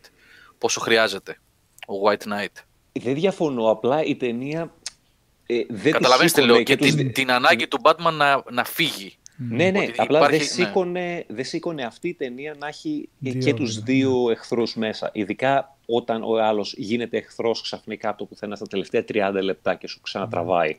Ναι, δεν τον χειρίζονται πολύ καλά τον Two Face. Είναι λίγο βεβαιασμένο το πώς πάει. Είναι σαν, σαν να μπήκε εμβόλυμα μέσα. Νόμιζες ότι τελειώσαμε, κάτσε άλλα 30 λεπτά στο σινεμά. Απ' την Ναι. άλλη δεν ξέρουμε, επειδή δυστυχώς ε, χάθηκε και εκεί πέρα ο Heath Ledger, δεν ξέρουμε αν αυτό ήταν το μ, σκεπτικό της ταινίας όπως πήγε ή μήπως δεν γύρισε κάποιες σκηνές. Ξέρω βέβαια ότι λέγανε ότι τέλειωσε όλες τις σκηνές, αλλά συνεχίζω να πιστεύω ότι το τελείωμα της ιστορίας του Joker στο Dark Knight είναι ίσως λίγο ξαφνικό ε, και ότι ίσως είχαν και άλλα στο μυαλό τους για να κάνουμε αυτό το χαρακτήρα σαν villain. Οπότε μπορεί κάπου εκεί να τους ε, να, να, να έγινε αυτό το λίγο κάπως χλιαρό κλείσιμο. Η Anne Hathaway, ναι, ήταν πολύ ωραία Catwoman, σωστά Σπύρο, συμφωνώ. Ήταν πολύ καλή. Ε, παραδόξως, με τρεις τέτοιες ταινίες και τόσο τεράστια επιτυχία, τεράστια επιτυχία παιδιά, έτσι, ε, νέα δεδομένα στα super hero movies, τριλογία του Nolan, παιχνίδια είδαμε, δεν είδαμε. Μόνο ένα από την Electronic Arts λίγο πριν χάσει τα δικαιώματα. Μμμ, Το οποίο μπήκε Έτσι, το τώρα. Batman Begins, το οποίο είναι το δεύτερο από αυτά που ανακάλυψα στην αποθήκη μου και έβαλα να δω. Και μου έκανε τρομερή εντύπωση, παιδιά. Ήταν βέβαια στο τέλος της ζωής του PlayStation 2. Ε, ξέρανε πλέον πάρα πολύ καλά τις δυνατότητες της κονσόλας ε, και τα έχει όλα μέσα. Είναι ένα παιχνίδι για το PlayStation 2. Τι έγινε; Όχι, τίποτα, είμαστε. στο- ναι, Α. ναι. Ναι. Ε, είναι και Xbox βεβαίως και στο Xbox τρέχει καλύτερα. Και εννοείται, να μην GameCube. το- Και Ε, GameCube που επίσης τρέχει καλύτερα. Απλά εγώ, το, εγώ την έκδοση που έχω είναι PlayStation 2 και είδα δηλαδή τώρα προχθές. Ε, τα έχει όλα μέσα. Ό,τι είναι σύγχρονο στα video games, ε, επιλογή κάμερας, ε, ε, 3D, καλή κάμερα που στέκεται καλά, fighting με combos, ε, platforming, ό,τι βλέπετε στα σύγχρονα παιχνίδια υπάρχει στο Batman Begins. Δεν είναι κανένα κανένα καλό παιχνίδι, έτσι, οκ.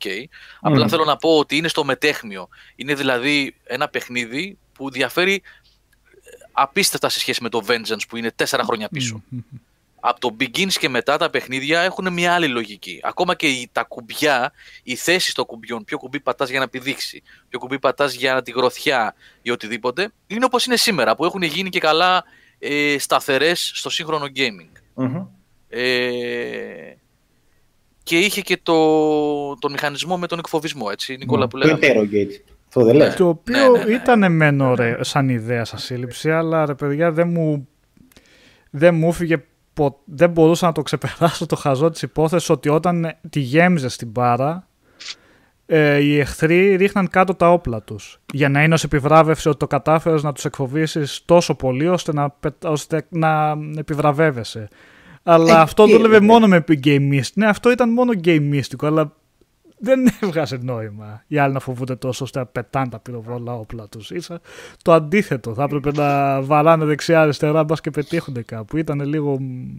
Μου φαινόταν λίγο χαζόσα μηχανή. Δεν είναι σωστό στη λογική όμως του Batman αυτό ότι δεν σκοτώνω. Κατάλαβες ότι είναι το. Ο Batman δεν σκοτώνει, οι άλλοι σκοτώνουν όμως δεν έχουν αυτό το πρόβλημα αυτό. Οι άλλοι πετούσαν τα όπλα. Εντάξει, Ε, ίσως παρόλα ήταν στη αυτά. λογική ότι Ναι. Παραδίδονταν. Μμ, ναι. Ε, Επίσης, παιδιά, είδα. Ε, Νικόλα, μόνο αυτό, αμέσως και συνεχίζεις. Ότι είδα επίσης και εδώ πέρα πάρα πολλά ψήγματα. Το βλέπουμε τώρα μόλις, τέτοια σύμπτωση. Ε, στο σύστημα μάχης με το Arkham. μμμ. Έτσι, δηλαδή, επίσης φαίνεται ότι μελέτησαν Ναι. πολλά πράγματα σε αυτό το παιχνίδι από τη Rocksteady για το Arkham. Ναι, Νικόλα. Ε, Παρ' όλα αυτά, όπως, λέμε, και- όπως είπα για Movie Time ήταν πολύ καλό και θυμάμαι και για την εποχή του τα γραφικά ήταν ε, πάρα πολύ καλά, τεχνικά δηλαδή στεκόταν πολύ ωραία. Πολύ καλά, παιδιά, πολύ Ναι. καλά. Στέκεται πολύ καλά και σήμερα αυτό. Ε, και ωραίο απολαυστικό σύστημα μάχης, sorry, λίγο το προχωρώ. Α, ήθελα να βρω το Batmobile, το οποίο γιατί κάτι σαν να θυμάμαι ότι Criterion είχε κάτι, είχε συμβάλει σε αυτό και φαίνεται κιόλας και από, το, από, τα, από, τις, από τα κυνηγητά με Α, το λες. Batmobile. Δεν ξέρω αν την είχε πάρει Αλλά- τότε. Νο, όχι, τότε νομίζω. Αχ, δεν είμαι σίγουρος. Αυτό είχε βγει το Ήταν στην 2005. Acclaim ακόμα, νομίζω. Νομίζω, ήταν στην δεν Acclaim. είναι. Όχι, όχι, δεν παίζει να ήταν τότε στην EA. Αλλά αυτά τα racing σημεία ή επειδή μοιάζαν τόσο πολύ με τα. Ε, πες τα, τα burnout. Μπορεί να το είχαν εκλέψει ναι, από τα ναι, burnout. ίσως γι' αυτό μου είχε δημιουργηθεί αυτή η εντύπωση. Ε, Έχει βέβαια και takedown, ε. Ναι, Α, οπότε είναι δεν ξέρω. Ξεκάθαρα burnout. Ναι, ναι, ναι. Ναι, αυτό ακριβώς. Εντελώς burnout, ναι, ναι. Ε, Αλλά εντάξει, στα πλαίσια του παιχνιδιού ενός πάλι movie time που το κυρίως θέμα του ήταν ε, να χειρίζει τον Batman, το ότι είχε τέτοιες δουλεμένες πίστες με Batmobile, ακόμα και αν ήταν ε, αντιγραφή Όχι, του Burnout, καλά ήταν. είναι. ε, Ναι, ναι, μια χαρά. Γιατί αυτοί το βάλαν σωστά τον Batmobile μέσα. Κάποιοι άλλοι δεν το βάλαν σωστά τον Batmobile μέσα. Έτσι. Τι εννοείς. Σωστό. Θα πάμε σε διαφωνία εκεί πέρα. Καλά. Καλά. θα, σου, σε αυτό θα σου δείξω εγώ. ε, πάμε παρακάτω. Ναι, πριν συνεχίσουμε, να πω γιατί το βρήκα και αυτό στην αποθήκη. Έχει πολύ πράγμα αυτή η αποθήκη, παιδιά. Άμα αρχίζω να λέω, θα βγάλουμε πολλά επεισόδια. Ε, δεν είναι παιχνίδι Batman, ε, αλλά επειδή είναι βασικός πρωταγωνιστής και είναι από το αγαπημένο μου είδος παιχνιδιών, αυτά τα διαμπλοειδή, είχε μια σημαντική εμφάνιση στο Justice League Heroes, έτσι, που είναι διαμπλοειδές τύπου Marvel Ultimate Alliance. Ναι. Ε, και είναι πάρα πολύ καλό παιχνίδι και αυτό. Ε, και εντάξει, δεν είναι παιχνίδι Batman βεβαίως, γιατί έχει τους πάντες, Superman, Wonder Woman, Flash κλπ. Αλλά είναι σημαντικός ο Batman μες στο παιχνίδι. Έχει μια παρουσία δηλαδή σημαντική και εκεί. Πάμε. Εν τω μεταξύ λέμε για το ότι ο Batman δεν σκοτώνει και καλά. Εδώ σε όλη αυτή τη σκηνή που βλέπουμε έχει ξεκληρίσει ένα σωρό έχει αφήσει άτομα. τίποτα. Τα Όλη αυτοκίνητα μια, μια σκάνουν. ολόκληρη όλα. πόλη έχει ξεκλειδίσει. Ναι. Και έχει μπαγκάρει και το σύστημά του και βγάζει no casualties. οπότε, οπότε κάνει μπαμ με το αυτοκίνητο. Πολύ σωστός ο Άρωτρολ. Θα γίνουμε Batmobiles. Μπράβο. Ω, ωραίος. Μπράβο, Άρωτρολ. Καλό. Λοιπόν, Μιλάμε, είναι ολόκληρη σχολή έτσι ο Άρωτρολ. Σε έχει, Έτσι, βέβαια. ναι. Ε, εννοείται δεν θα μπορούσε να μείνει έξω από το χώρο και τα... Να μείνουν έξω από το χώρο και τα Lego. Έτσι. Α, Εδώ ναι. πες τα όλα μια και έξω, Νικόλα, γιατί εντάξει, το ατελείωτο. Ναι, τώρα, αυτά. Όχι, ναι, ένα μόνο. δεν εννοείται. Υπάρχει κάποιο από τα, Lego, από τα Batman το οποίο αξίζει κάποιος να το παίξει, να πει τι. Θα πω τώρα. Καλά παιχνιδάκια είναι, Νίκο. Καλά είναι. Τι ωραίο παιδί μου είναι αυτό που ξεχωρίζει. Εγώ είμαι παντελώς άσχετος με τα Lego, έτσι Και δυστυχώ. τα τρία είναι καλά. Όλα είναι Θεατρία, καλά. έτσι. Ναι. Όλα Είχε τα Lego βγει- παιχνίδια είναι καλά. Ναι. Ε, η, η δυσφορία έρχεται από τον κορεσμό, όχι ότι είναι κακά παιχνίδια. Κοίτα, το, το πρώτο ε, είναι επειδή είναι στα, στα αρχικά χρόνια της Lego. Δηλαδή παίζει μπάλα όπως πάρα πάρα πολλά Lego παιχνίδια ως εκείνη τη στιγμή. Δηλαδή τι Lego Harry Potter, τι Lego Lord of the Rings, ε, τι Lego Star, Star Wars. Ε, το πρώτο, το Lego Batman, είναι εκεί. Το, να πω αυτό το οποίο ήταν πραγματικά πολύ καλό ήταν το δεύτερο. Που έβαλε μέσα και τους super heroes ξαφνικα και έβαλε διάφορες ιστορίες να παίζουν μπάλα. Ε, το οποίο εντάξει, εκεί πέρα κάνανε πάρα πολύ καλή δουλειά. Ήταν μεγάλο φρεσκάρισμα για τη σειρά Lego και μάλλον το τελευταίο μεγάλο φρεσκάρισμα για τη σειρά Lego το Beyond Gotham και το Super Villains ε, της DC που είναι τα άλλα δύο δεν τα έχω δει ακόμα. Ωραία. Ένα μεγάλο διάλειμμα ακολουθεί και, Νικόλα. Ε, ένα μεγάλο διάλειμμα. Μεγάλο διάλειμμα, τι εννοείς; Εντάξει, Αυτό το 2008 βγήκε και μετά... Από, από, από το Beginnings, από το Beginnings. Από μη Lego παιχνίδια, γιατί τα Lego βγαίνουν Α, ε, σωστά, ασταμάτα ναι, κάθε... ναι, σωστά, ναι, ναι, ναι. δίκιο έχεις. Τέσσερα χρόνια διαφορά. Για να έρθει να θυμηθούμε ότι τότε είχαμε πήξει στα άσχημα, στα κακά movie tie-ins που παιχνίδια, οπότε ό,τι movie tie-in ή ό,τι παιχνίδι βλέπαμε ε, Στρίβαμε, στο φεύγαμε. μεταξύ, ναι, κάνω προσπαθώ να βάλω γι' αυτό. Και τότε βγήκε μία με θράσος, μία Rocksteady και είπε εμείς ετοιμάζουμε τον Batman και ετοιμάζουμε ένα από τα καλύτερα παιχνίδια ή το καλύτερο παιχνίδι της χρονιάς μπορεί να είχαν υποστηρίξει κιόλας. Και ήμασταν εμείς από κάτω και γράφαμε τι λέτε και τι αλαζονία και τι μας δουλεύετε και είναι δυνατό. Και... Λέω Με τώρα, τι ιστορία τότε η υπερβολή. Rocksteady. Ε, δεν νομίζω να είχε κάτι πιο πριν. Ε, ιδιαίτερο. Τίποτα, ένα παιχνίδι. Ελάχιστα είχε κάνει. πράγματα, ελάχιστα πράγματα, ναι. Ένα, Ε, παιχνίδι, ένα, ναι. το, ένα shooter-άκι στο PlayStation 2. Οκ. Ναι. Και ήρθε με το Batman Arkham Asylum και μας, ε, Αποτελείωσε. μας αποτελείωσε. Γιατί μιλού, μιλάμε για ένα πραγματικά παιχνίδι που ήταν για τα υποψήφια του καλύτερου της χρονιάς και για πολλούς ήταν καθόλου Και, άδικα. και αν δεν είναι. Δεν θυμάμαι Ναι. τώρα πώς και είναι.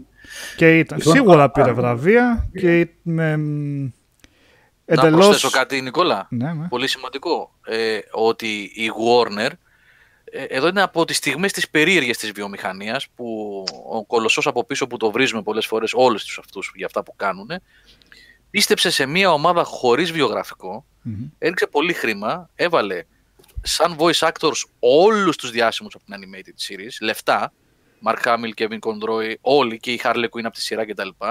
Ο Paul Dini στο σενάριο, που είναι Μμμ. από τους βασικούς εδώ και ήταν τότε ήδη, Ε, στα δύο πρώτα ήταν. Τα... Είναι έκανε, Ναι. έτσι. έτσι, και ήταν στα κόμικ και γραφικές, ε, νομίζω και ταινίες, αν δεν κάνω λάθος, έχει συμμετάσχει στη γραφή σενάριων και σίγουρα στα κόμικ. Έτσι. Ε, Ακόμη νομίζω και ότι είναι- μεγάλος. Όχι. Βέβαια, είναι μεγάλος. Λοιπόν, Το major Και ονόματα. πίστεψε στη Rocksteady, ναι, και ε, έπεσε από τρελό budget. Μμμ. Ναι, αυτό, αυτή την παρένθεση. Νικόλα, συγγνώμη. Ναι. Α, Και- Γιώργο, να κάνω κι εγώ. Να, να, να, να, να, να πούμε τι εστί, λίγο να το βάλουμε σε ένα καλό προσπέκτη, τι εστί το 2009 του Batman Arkham Asylum. Έτσι είναι ένα beat em up. Θα περάσω και μετά αυτό. Είναι puzzle, είναι stealth. Εντάξει, η ιστορία του είναι προβλέψιμη σωστή, καλή, ευθεία. Καταφέρνει και δίνει ψευδέστηση open world ενώ δεν είναι. Ενώ είναι hub game. Φοβερό. Μμμ. Ένα. Η ατμόσφαιρα της γοτικής φυλακής και του Νουάρ. Αδιανόητο. Τα animation της μάχης. Μμ. Από άλλη μεριά, εντάξει, τα οπτικά όχι. Μία εξαίρεση είναι οι boss fights που δεν είναι πολύ καλές, Ναι. που βελτιώνεται πιο μετά έτσι. Και δε η τελευταία μάχη ε, με τον Joker είναι από τα χειρότερα πράγματα. Εδώ ίσως είναι λίγο. ά- Στην τελευταία μάχη που είναι, δεν είναι χωρί- καθόλου χωρίς φαντασία, ρε παιδί μου. Ναι, ε, ισχύει. Και ε, με backtracking, το οποίο ενώ σε άλλα παιχνίδια είναι κακό, εδώ πέρα το backtracking δουλεύει καλά, διότι αλλάζει το παιχνίδι. Μμ. Είναι Metroidvania. Είναι Ναι. ακριβώς. Πατάνε Και- εκεί. Μμ. Ναι, συγγνώμη. Το- Δηλαδή αλλάζει με σύμφωνα με τη δυναμική με τι εξέλιξει του παιχνιδιού. Και τι να προσθέσουμε εδώ πέρα για να, να πούμε για το πιο σημαντικό, το combat, το οποίο όπως είπες εσύ πριν, μου κλέψες την αναλογία με τον Μιαζάκη που θα έλεγα εγώ εδώ, όπως τα Dark Souls κάνα σχολή. λοιπόν, στο. Σιγά, δεν πειράζει. Στο, με τον Batman το Arkham Asylum ξεκινάει μια Έκανε σχολή σχόλια. σχολή η οποία παιχνίδια από το 2009 μέχρι και το 2010 όταν ε, εμφανίζεται αυτό το σύστημα μάχης λένε θυμίζει Batman το οποίο είναι από τα μεγαλύτερα και ας μην είναι εδώ η καλύτερη μάχη Batman δηλαδή ίσως και το Arkham Knight έχει και καλύτερη μάχη αλλά όταν εμφανίζεται ας την πούμε Μα Σχολή. έκανες... Μετρήστε, συγγνώμη Νικόλα και κλείνω μόνο αυτό μετρήστε παιχνίδια στην ιστορία των video games τα οποία ανοίγουν, ανοίγουν Μμ. τα οποία δημιουργούν σχολές Ναι. το Arkham Asylum και με το level design που έχει τάξει το stealth του είναι και αυτό δυνατό, δημιούργησε σχολή gaming. Ε, τι μεγαλύτερο παράσημο μπορείς να πεις σε ένα παιχνίδι. Μμ, Ακριβώς. Ωραία. Ε, άσκησε τόσο επιρροή ακριβώς, αλλά το άξιζες. Ξέρω ότι σε πολύ κόσμο δεν αρέσει, αλλά όταν το έβλεπες πρώτη φορά αυτό και το είχαν Σε ελοπίσει... ποιον δεν άρεσε; Ναι. Να βγει να το πει. δεν αρέσει κόσμος στα επόμενα φαντάζομαι παιχνίδια γιατί το πήραν πολύ και το κάνανε σούπα και έχει μια απλότητα μέσα σε χειρισμό. Οπότε όταν κάποιος θέλει να παίξει ένα παιχνίδι με πιο βαθύ σύστημα, μάχη σίγουρα θα πάει σε αυτό εδώ πέρα του Batman. Παρ' όλα αυτά, όταν είχε βγει ειδικά την πρώτη φορά που το υλοποίησαν και σωστά, από την πρώτη φορά τους βγήκε πολύ καλά το σύστημα μάχης. Ε, ήταν ένα φοβερά εντυπωσιακό πράγμα. Έβγαινε πάρα πολύ ωραία χορογραφία και σέβαζε στον ρόλο του Batman εντελώς. Ότι μπαίνεις μέσα σε ένα δωμάτιο με πολλούς εχθρούς και τους κοπανάς όλους στο ξύλο, πάει να σε βαρέσει ο άλλος, του πιάνεις στο χέρι με φοβερά animation, έτσι. Όχι ε, τα περίεργα. Ε, ναι, όλα προσχεδιασμένα τα animation, αλλά με ποικιλία και ομαλά δοσμένα. Ε, και σου έβγαινε. Πώς; Εκτός τα face animation που βλέπουμε εδώ στο βίντεο, το οποίο είναι χάρτη. Ναι, ναι, είναι και άλλη εποχή. Ε, ε, ε, το remaster που είδα εγώ προχτές στο ναι, PS4 ες, και στο One που υπάρχει, στη συλλογή Origins ουσιαστικά, ε, έχουν κάνει ωραία δουλειά. Το έχουν βελτιώσει ε, και τα γραφικά και το animation. Εντάξει, όχι, δεν είναι, δεν είναι remake, έτσι, αλλά είναι, τρέχει πάρα πολύ ωραία. Πιο ωραία από την αρχική έκδοση. Mm. Είναι πιο όμορφο το παιχνίδι δηλαδή. Ε, ναι, εντάξει. Ελαφρώς έτσι, παιδιά, ελαφρώς, ε. όχι mm. τίποτα φοβερό. Ε, και το άλλο, συγγνώμη Γιώργο, το δεύτερο μεγάλο μειονέκτημα, ας το πούμε μειονέκτημα του παιχνιδιού, πέρα από είπαμε ότι οι boss fights είναι λίγο ε, με, ξέρω εγώ, όχι όλες, ειδικά τώρα ότι ας πούμε, τα Venom Boys και ο Bane είναι ίδιο για κατάσταση. Είναι ότι το πρώτο σου playthrough του περνάς σε εκείνο το detective mode όλη την ώρα και λίγο χάνεις Αυτό, την... ναι σε, σε, σε πολλά Batman συμβαίνει αυτό. Είναι το μόνο πολύ μεγάλο κακό που μπορώ να σκεφτώ, ρε παιδί μου, για τα τρία πρώτα Batman. Είναι ότι όλη την ώρα σε αυτό το detective mode, το οποίο μπορεί και να είναι λίγο κουραστικό στο μάτι. Και στην αντίληψη, στο δεύτερο σου playthrough που ξέρεις πάνω κάτω, είσαι πιο cool. Ε, σαν Σάντου, έχεις δίκιο. Σύστημα μάχης παρόμοιο είχε το Assassin's Creed, τα πρώτα. Απλά εκείνα ήταν πιο στατικά να το πω. Ε, αυτό ε, ήταν πολύ πιο γρήγορο, πολύ πιο, πολύ πιο επιθετικό. Ακόμα και η άμυνα ήταν πιο επιθετική, αν μπορούμε να το πούμε έτσι. Αυτό, ναι, αυτό το σύστημα της αποφυγής δεν το είχαν τα πρώτα Assassin's, αν θυμάμαι καλά. Το counter, το, το, counter attack, το πρώτο Assassin's Creed συγκεκριμένα έπαιζε μόνο με counter attack ουσιαστικά. Του κοπανούσε ναι, και σου κάνανε απόκρουση συνέχεια και έπρεπε να περιμένεις να σου κάνουν επίθεση για να πατήσεις το δεξί αυτά και το χ, ξέρω ένα συνδυασμός που ήθελε για να τους κάνεις την, ε, ε, την απόκρουση και να του σκοτώσεις παράλληλα, γιατί πέφτανε αρκετά εύκολα οι εχθροί. Και εκείνο ήταν πολύ εντυπωσιακό, ε, πραγματικά εντυπωσιακό στο πρώτο Assassin's Creed και πολύ φυσικό, πολύ αληθοφανές. αλλά ήταν. Ε, ε, ναι, ναι, μετά από μερικές ώρες. Η αλήθεια είναι. Δεν είχε κάποιο βάθος. Στην αρχή όμως ήταν εντυπωσιακό ρε Όταν το πρωτόβλεπε έτσι να τους. Για την πρώτη ώρα. Πετάς στο σπαθί να του. ήταν. Ε, okay. Είχε θέμα το πώς σας είναι δεδομένο ότι η επαναλαψιμότητα ήταν, αλλά άλλο θέμα συζήτησης τι πρόσφερε και εκείνη και αυτά, γιατί δεν είναι. Γιατί είναι σίγουρα και εκείνο σταθμός και καλός σταθμός για μένα της βιομηχανίας, ανεξάρτητα αν ε, πολλοί υλοποίησαν μετά τη συνταγή ε, άσχημα. Ε, εν πάση περιπτώσει, μην, μην Λοιπόν, ερώτηση έχω. ναι, το θέμα. Έλα, Δημήτρη. Πιστεύετε ότι ο λόγος που πέσανε ε, ε, πέσανε, που ήταν χαμηλότερη σε ποιότητα των επόμενων παιχνιδιών από τα άργα του Arkham Asylum. Θεωρείτε ότι είναι η μετάβαση σε open world που τους στήχησε έπεσε ποιότητα, σε πραγματικό open world; Δεν θεωρώ ότι έπεσε. Στο Arkham, Knight, στο Arkham City σίγουρα. Στο όχι, στο, το τελευταίο ποιο ήταν, το Arkham Knight.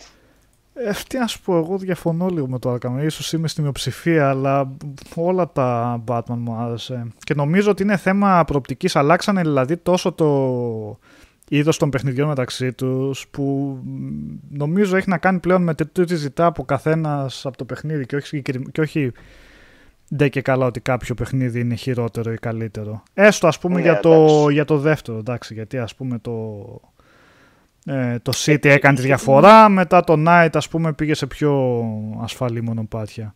Αλλά το City με το Arkham Asylum ε, είναι άλλο στυλ. Ναι. Ναι, ναι, ναι, ναι. Σε έκανε, σε έβαλε ξαφνικά. Βασικά έβαλε μια άλλη πτυχή του Batman μέσα που δεν μπορούσε να κάνει το Asylum. Αυτό της, της πτήσης, το πώς ε, περιφέρεται Glide. στην, το Glide, ναι, πώς περιφέρεται στην πόλη, σε μια πάρα πολύ όμορφη πόλη κιόλας ε, σχεδιαστικά. Και περνάμε τώρα στο City, έβαλε Ναι, ναι. Και άλλα δύο καλά πραγματάκια. Δηλαδή πέρα από το, το open world, το οποίο, οκ, δεν είναι τόσο κουραστικό, έχει πολύ καλύτερο pace στην ιστορία του γενικά το παιχνίδι. Και Μμμ. πολύ ενδιαφέρουσες δευτερεύουσες αποστολές μετά αυτού που βρίσκεις Αυτό στον είναι δρόμο. και Δηλαδή και εκεί να είχαν νόημα. Πολύ δουλεμένο το Arkham City. Είχε Και τα- επενδύει Εμένα μου πάνω είχε στο- αρέσει πολύ το Arkham City και Μμμ. τολμώ να πω μου είχε αρέσει περισσότερο το Asylum για κάποιο Ναι, λόγο. όχι, δεν, είναι- δεν είναι κάτι στο οποίο μπορεί κάποιος να σου πει ναι ή όχι. Γιατί είναι πολύ, πολύ εύλογο είναι αυτό που Γιατί λες, το Αλέξη. πήγαν σε άλλο είδος. Με το Redvania το ένα open world το, ένα, το άλλο. Είναι σαν να συγκρίνεις ανώμια Ναι. είδη κα- κατά κάποιο τρόπο. Αλλά Καταλαβαίνετε πώς το εννοώ. Εντάξει, όχι ότι θα πούμε και όχι να τα συγκρίνει κάποιος. Απλά έχει να Ναι, κάνει με οπότε τα δεν γούστα έχει- πλέον. Απλά Οπότε δεν είχε έχει και νόημα να μιλάμε αυτό- για ποιότητα. Να. Ναι, όχι, είχε και αυτό απλά το, την κλασική, την κλασικό πρόβλημα των open world. Είχε δηλαδή και Φύρα. πολύ Ε. φιλεράκι και Μμμ. πολύ μάζεψε ε, τα ερωτηματικάκια και το ένα και το άλλο από εδώ από εκεί. Το οποίο δυστυχώς συνέχισε και στα επόμενα. Αλλά, Αλλά- τουλάχιστον. αυ- Ναι, πες, πες, Άλεξ. Εντάξει, δηλαδή, άμα είχε ένα ελάττωμα το παιχνίδι, ήταν αυτό που ξαφνικά, που άμα δεν. και επειδή τότε γινόταν σιγά σιγά η μόδα των open world, ακόμα νομίζω ότι δεν είχαμε ε, χτίσει την ε, ανοσία ε, αυτή που δεν τα μπορούμε καθόλου αυτά τα πράγματα να μπορείς να πεις δεν θα τα κάνω. Οπότε γέμιζε ο χάρτης σου με βελάκια και, και έτρεχες, έτρεχες, έτρεχες, έτρεχες, έτρεχες. Ναι, αλλά Και- το, ο- ε, απλά να πω ότι είχε τα τυχαία περιστατικά που συμβαίνουν στους δρόμους, αλλά Μμ. το καλό που είχε με το open world σχεδιασμό ήταν ότι τα side quest ήταν και λίγα στον αριθμό σχετικά, και το λέω σαν θετικό αυτό γιατί δεν το παρακάνανε, Ναι, ναι. και ήταν αρκετά δουλεμένα σαν παράπλευρες ιστορίες. Τώρα, εντάξει, όποιος ήθελε να ψάξει τα trophies του Riddler, με γεια του, με χαρά του. Αυτοί τα βάλανε μέσα. Όποιος θέλει να ψάχνει, εγώ δεν μπορούσα να ψάξω 100 τέτοια. Αλλά Πού ήταν να και πεις, αυτά την ναι, πινελιά στο του. City, δηλαδή. Ναι, οκ. ναι. Ε, και νομίζω το Arkham City ξεκινάει ένα άλλο κακό κατά τη γνώμη μου στη σειρά των παιχνιδιών Batman της νέας γενιάς. Είναι ότι με τον ένα ή τον άλλο τρόπο, σε ένα τόσο πλούσιο universe, εμφανίζεται τον Joker πάντα να κάνει στο τέλος τι... κάπου είναι ο Joker και έχει κεντρικό ρόλο. Δηλαδή, δεν ξέρω αν το έχετε παίξει, παιδιά, μην σας πω κανένα spoiler. Εντάξει, έχει μια ανατροπή στο τέλος ότι ποιος χειρίζεται από πίσω τελικά την όλη κατάσταση. Ενώ μέχρι τότε νομίζω ότι ήταν ο Hugo, ο Hugo Strange, έτσι. Ε, λίγο εκεί πέρα μου φαίνεται ότι κάνει ένα, ένα ε, κάπου, κάπου κολλάνε. Δηλαδή με το ζόρι, επειδή ήταν τέτοια η επιρροή του, του Joker, μέσω, πιστεύω εγώ, μέσω της ταινίας με το Heath Ledger, που έπρεπε πάντα να είναι ο Joker μέσα. Δηλαδή, σαν να μην νοείται παιχνίδι Batman χωρίς να είναι ο Joker σε κεντρικό ρόλο, όχι να, είναι, να, είναι, να παρουσιάζεται. Εμένα λίγο αυτό με, με κούρασε και εμφανίστηκε πιο μετά και στο το Arkham Ναι, Knight. ναι. Είναι και ο Εμένα πιο και στα εμβληματικός δεδομένα. βίλεν όμως. Είναι ρε παιδί μου, αλλά έχει Ναι. κι άλλους. Ναι, ναι, ναι. Και πάντα μιλάω σαν να είναι ο main villain, έτσι, όχι. εμφανίζεται. Ε, κοίτα, το, το City στην ουσία είχε άλλους για να σου κάνει το, στο τέλος, να σου εμφανίσει τον Μμ. Joker για να σου χτίσει ότι αυτός θα είναι ο κακός, ο μεγάλος κακός για, την, για το κλείσιμο της τριλογίας που ήρθε με το Night. Μμμ. Το Origins, εντάξει, το Origins δεν, είναι, δεν έχει να κάνει με αυτή την τριλογία καθόλου, είναι τελείως εκτός. Για κάποιο λόγο όμως και στις συλλογές που βγαίνουν δεν το βάζουν μέσα, γιατί τόσο φτύσουμε αυτό το παιχνίδι. Εντάξει, Ε, εγώ ήταν. έκανα λάθος ε, προηγουμένως. Είπα- στα- Είπα για τα remakes, ε, ότι τα είπα Origins είναι Return to Arkham. Έτσι, το Ε, Origins είναι άλλο παιχνίδι. Ναι, είναι από άλλη ομάδα. Ναι, ναι, ναι. Αλλά ήταν εντελώς στα πλαίσια του Arkham City, σαν spin-off εννοείται, αλλά ήταν Είναι ένα καλό prequel. παιχνίδι. Έτσι, Όχι, δεν είναι, είναι prequel Ναι, ε, του Asylum, ναι, ναι. είναι από άλλη εταιρεία και από όλα τα παιχνίδια ήταν αυτό το οποίο ήταν το λιγότερο ενδιαφέρον, οπότε Αλλά όχι κακό αυτό λέω. δεν είναι κακό παιχνίδι, Ναι. όχι. Ούτε καν Δεν είναι μέτριο κακό θα το παιχνίδι. έλεγα εγώ βασικά. Εννοείται όχι μέτριο. Γιατί πατούσε σε σίγουρα μονοπάτια και έλεγε μια άλλη ιστορία. Και είχε boss fights βασικά. Έφερε αυτό τουλάχιστον στα, στα, στη σειρά. Ε, άρα του τι spoilers, φίλε. Ε, σε Το παιχνίδι. 2011 βγήκε το παιχνίδι. Παίξτε το. Είναι, το Origins είναι πιο κοντά σε Asylum ή σε City. Γιατί δεν το έχω παίξει. το Σε City, σε City. Σε City, ξεκάθαρα, City, ναι. ξεκάθαρα. Είναι open world. Ναι, ναι. Μα Α, οκ. έχει απλά μερικέ. Όχι, μην πω λάθος. Νομίζω Ουσιαστικά έχει είναι πει- στην ίδια πόλη, αλλά με κάποια εξ- εξτρά περιοχή. Το κεφάλι του Batman σε 500 εκατομμύρια, μου φαίνεται πόσο έδινε για να τον καθαρίσουν και σου Ναι, εμφανίζουν ναι, αυτοί, ναι. οι οποίες έχουν πολύ ενδιαφέρουσες μάχες. Δηλαδή, ειδικά Μμ. του. Αχ, πώς τον λέγανε; Firefly. Deathst- Θυμάμαι Α, το- Firefly, ναι, ναι. Ο Super Bane, ο Deathstro. ναι. Τώρα Deathstroke. θυμάμαι. Deathstroke ή τον άλλο, πώς τον λένε. Ε, εκπληκτικό. Δηλαδή, βάλε τώρα τη μάχη του Destro στο City και βάλε την στο Origin και λες Παναγία, στο Night λέω και στο το Night με το Origin και λες Παναγία μου πώς, τα, πώς πήγαν τόσο άσχημα.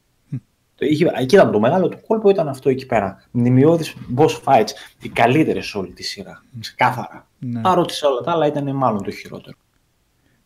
Και πάμε στο Night, το οποίο... Το, το έχετε παίξει όλοι, καταρχήν. Ναι, ναι. Ε, την ε, δημιούργησε ε, διαφωνίες στην καλύτερη, στη χειρότερη απλά δεν άρεσε το, η εισαγωγή του Batmobile. Εμένα δεν με χάλασε καθόλου, μ' άρεσε βασικά σαν ε, εισαγωγή του οχήματος. Ήτανε, είναι άρεσε βασικά λίγο. ένα απαραίτητο gadget όχημα του Batman και το προσθέσανε και στην πόλη και λειτουργούσε αρκετά καλά κατά με. Πόσα τάγκς αντέχεις ρε Νικόλα; το, το Ε, κέρατο εντάξει, μου. δεν θα σου πω ότι δεν, Πόσα- ε, πόσες δεν έγινε μάχες επανάληψη. αντέχεις; Ναι. Μμ. Ίσως Επίσης, το κάνανε λίγο. Ωραία. Το παρακάνανε. Βάλε μου και σε μια σειρά την ιστορία το τι παίζει στο Arkham Knight. Βάλτε την μου, ρε παιδί μου. Να καταλάβω δηλαδή ακριβώς. Δηλαδή, εμφανίζεται το Scarecrow, ο οποίος είναι και νομίζω. και- Πείτε με βοηθήσει με το παιδιά, είναι και side villain, έτσι, δεν είναι- ή είναι main. Δεν μου φαίνεται ότι είναι side villain. Πώς και να έχει. Όπου το σχέδιο του είναι να προκαλέσει τον Batman να έρθει να καταστρέψει το ίδιο με τα χημικά για να κάνει το άλλο. Δηλαδή, έτσι ξεκινάς. Κάπου κόμικ, χάνει τέτοια και υπόθεση. την α, λογική. Και όλο αυτό για να καταλήξεις spoiler alert, το, ε, ουσιαστικά στο τέλος και στον demise του Batman, γιατί έχουμε μια κουρασμένη πλέον Rocksteady, η οποία θέλει να κλείσει με το ζόρι την ιστορία του Batman αυτή και το, το πάει με τσαμπουκάρε, παιδί μου, το πάει λάθος. Σύνολα τα άλλα, δηλαδή, ή, ή για παράδειγμα, μου πετάς τώρα τη Racing Riddle τη, πώς το λες, έλα τώρα. Έλα τώρα. Ποια, και- το τρόφις. Ναι. Ε, αυτό και είναι φοβερά. εντελώς δευτερεύον υλικό όμως. Ε, ε, δηλαδή Ε, έχει ένα γεμάτο υλικό και μετά σου έχει αυτά πεταμένα στον χάρτη. Εντάξει, δεν μπορώ να το Έλα, πάρω. ε, σαν- να, να σου εξηγήσω κάτι, Νικόλα, που με ενοχλεί στο παιχνίδι αυτό και με ενοχλούσε και τότε. Ίσως το ξαναβάλω τώρα να το παίξω, να δούμε πώς, σε τι κατάσταση είναι πέρα από τα τεχνικά του προβλήματα. Προχωρούσε μέσα στην πόλη και δεν μπορούσε να κάνεις focus πουθενά, διότι σου πετιόντουσαν πράγματα ανά 10-15 μέτρα. Είναι αδε- Αυτό είναι κακό, δεν, δεν, δεν το λέω για καλό αυτό το πράγμα. Δεν είναι ότι είχε ενδιαφέροντα πράγματα. Δηλαδή δεν μπορούσες να κάνεις focus. Είχε πάρα πολύ filler. Πάρα πολύ πράγμα. ρε. Πάρα πολύ filler. Και αυτό πρέπει. Δηλαδή δεν είναι απλά το πέταμα άμα θες τα κάνεις, άμα θες τα κάνεις. Εγώ, Είναι παιδιά, στοιχείο του θυμάμαι παιχνιδιού. ότι και πολύ οργανικά όμως μπαίνανε διάφορα side quests. Εκεί θυμάμαι χαρακτηριστικά που πετούσα, έκανα το glide πάνω, που πεταγόσουν από τον Batmobile κατευθείαν στα ουράνια και αυτά. Ωραίες φάσεις. Και βλέπω ξαφνικά τον νυχτεριδάνθρωπο, τον άλλον τον εχθρό, να κάνει βόλτες μπροστά μου, χωρίς εικονίδια, χωρίς τίποτα. Έτσι πετάχτηκε και αρχίζει εκεί το side mission. Είχε πολλά τέτοια καλά που μπαίνανε ομαλά μέσα στην παράπλευρα που μπαίνανε εμβόλυμα στο. Ε, που ε, μπαίνανε α, παράλληλα με το. main Α, quest. άλλο ένα να σου πω. Άλλο να σου πω. Ε, ουσιαστικά πηδάει, στους, γιατί γίνεται στους εξωτερικούς χώρους, όχι στους εσωτερικούς. Στους εσωτερικούς είναι καλά ακόμα. Το stealth. Που είναι πολύ κακό το stealth στους εξωτερικούς χώρους. Και σου δίνει πολύ γρήγορα το ability να τρως πέντε ταυτόχρονα. Ε, τι, το- τι μου το έχεις το stealth; Τι είναι αυτό το πράγμα; Ε, εσύ το Πάρα έπαιξες πολύ. και στον υπολογιστή, έτσι. Θυμάμαι ότι ήταν διαβόητη Α, εντάξει, ρε παιδί μου. η άσε- έκδοση του υπολογιστή. Εσύ, στο δικό μου το PC δούλευε σχετικά καλά. Δεν μπορούσε, ήταν playable. 30 frames, 25, 28, οκ, μπορούσα οριακά να παίξω. Δεν με πήρατε αυτό. Μόνο αυτό μάλλον. Καλά, εντάξει παιδιά, όπως λέει και ο Κώστας για γραφικά, ρε, η απόδοση της, ε, της πόλης με τα πέντε νησιά είναι από άλλο πλανήτη, έτσι. Δεν υπάρχει. Είναι, γιατί είναι το μόνο, το μόνο στην νέα γενιά τόσο ξεκάθαρο από την Ναι, Rocksteady. ήταν και Ε, νέα εξαιρετικό, γενιά. ναι. εξαιρετικό. Και κάνανε δουλειά στον τεχνικό τομέα. Οι αλλαγές από Batmobile σε πτήση και αυτά ήταν εξαιρετικές. Ε, εμένα μου είχε το, κάνει. το Batmobile μου είχε κάτσει πάρα πολύ άσχημα με έναν Νίκο. Πάρα Όσο. πολύ άσχημα. Ένιωθα σαν να είμαι σε ένα ho- ε, hover tank φτιαγμένο από χαρτόνι Ναι. που γλιστρούσε πάνω στον πάγο. Δηλαδή ήταν τόσο ψεύτικο. Μα τόσο μα τόσο ψεύτικο. Ένιωθα σαν να παίζω ένα παιχνίδι της 16-bit εποχής για κάποιο λόγο. Δηλαδή είχε πάρα, πο- ένιωθα πάρα πολύ κακό το χειρισμό του. Τελείως arcade. Δεν κολούσε με όλο το υπόλοιπο παιχνίδι που είχε τόσο βαθύ σύστημα στη μάχη και στο stealth και στα glide και όλα. Το, το άλλο ήταν σαν ένα mobile game το οποίο ξαφνικά απλά το βάλαμε με μεγάλο budget και το πετάξαμε εκεί μέσα. Ωραία, θα το αλλάξω Ε, αυτό σε ωραία... Συγγνώμη, Έλα, συγγνώμη, ήταν σαν Batmobile game. Έλα τώρα. Α. θα το Ε. αλλάξω από καλή μου εμπειρία σε guilty pleasure. Αυτό θα μου πείτε. Ωραία. αλλάξω. Ε, Γιατί είμαι το αυτός ο βάλανε το λίγος. Batmobile, το ζητούσε ο κόσμος, αλλά το παρακάνανε. Το, το βάλανε παντού. Το βάλανε να κάνεις arcade πίστα, να σκοτώνεις bosses, να λύνεις γρήγορα. Άτε, παιδί έλεος. Έπρεπε να είναι ένα το τυράκι που να σου δίνει πού και πού. Καταρχάς, δεν είχε νόημα να πηδάς από τείχο σε τείχο. Είναι με τον μπάμπου που κατέστρεφε τα την πόλη. Τι, χάθηκες λίγο. Δεν είχε νόημα. Ρε παιδί μου, χαλούσε τους ωραίους μηχανισμούς να πηδάς από, τείχο, από οροφή σε οροφή και να κάνεις glide. Γιατί το Batmobile ήταν η πιο ασφαλής μέθοδος να μετακινήσει. Ε, Γιατί όχι να το κάνεις πάντα. αυτό; Άμα ήθελες να διασχίσεις μεγάλες αποστάσεις στο χάρτη, ήταν πιο εύκολο να απλά να πετάξεις. Έτσι, ή ανάλογα την περίπτωση ήταν, νομίζω. Batmobile, πότε θα πάρεις και πτήσεις. Οκ, αυτό μπορεί και να μην το θυμάμαι καλά, τέλος πάντων, εγώ απλά το αναφέρω. Μμμ, οπ, Τι χάσαμε τον Δημήτρη; ναι, θα ξαναμπεί φαντάζομαι. Ε, και ο... Α, ξαναμπήκε. Και ο Γιώργος, Ναι, σαν ναι. μας ακούει, είχε και επαφή με Εδώ το είμαι. Arkham VR, έτσι. Ή και ο Αλέξανδρος και εσύ νομίζω το είχες, ή όχι. Ναι, εγώ το έχω κάνει το review. Ε, Ε, το στο Arkham VR λοιπόν, είναι... Αφήνουμε την ε, τριλογία και το Origins προχωράμε πια, έτσι. Α, sorry, άμα... το- το- το- Όχι, σας δεν έχω έκοψα, κάτι άλλο ναι, να πω το εγώ. κάτι, ναι.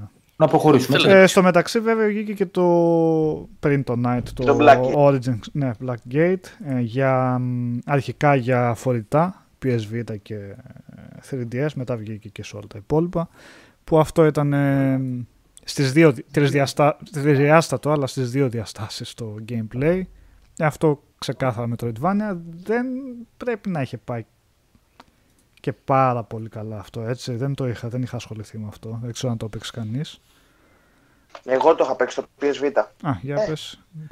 Ε, βαρε... Ήταν βαρετό, εγώ δηλαδή ποτέ δεν. Ήταν βαρετό, δεν είχε. Παλιοί μηχανισμοί. Side scrolling ήταν, εντάξει. Τίποτα ιδιαίτερο. Και μετά Ήταν, έκαμε- προσπαθούσαν να, να αναστήσουν το, πι- να αναστήσουν, να το κρατήσουν ζωντανό. PSV, PSV. ναι. Άλλες εποχές. Και μετά με τον ερχομό του PSVR βγάλαμε και ένα Arkham VR. Έτσι. Αυτό, Γιώργο, ήταν από τα πρώτα παιχνίδια ε, του VR. Ναι, ήταν, έτσι. Ναι, ήταν από τα Μην πρώτα. ήταν το launch τίτλος κιόλας, δεν θυμάμαι. Μπορεί και να ήταν, δεν θυμάμαι. Μπορεί και να ήταν launch.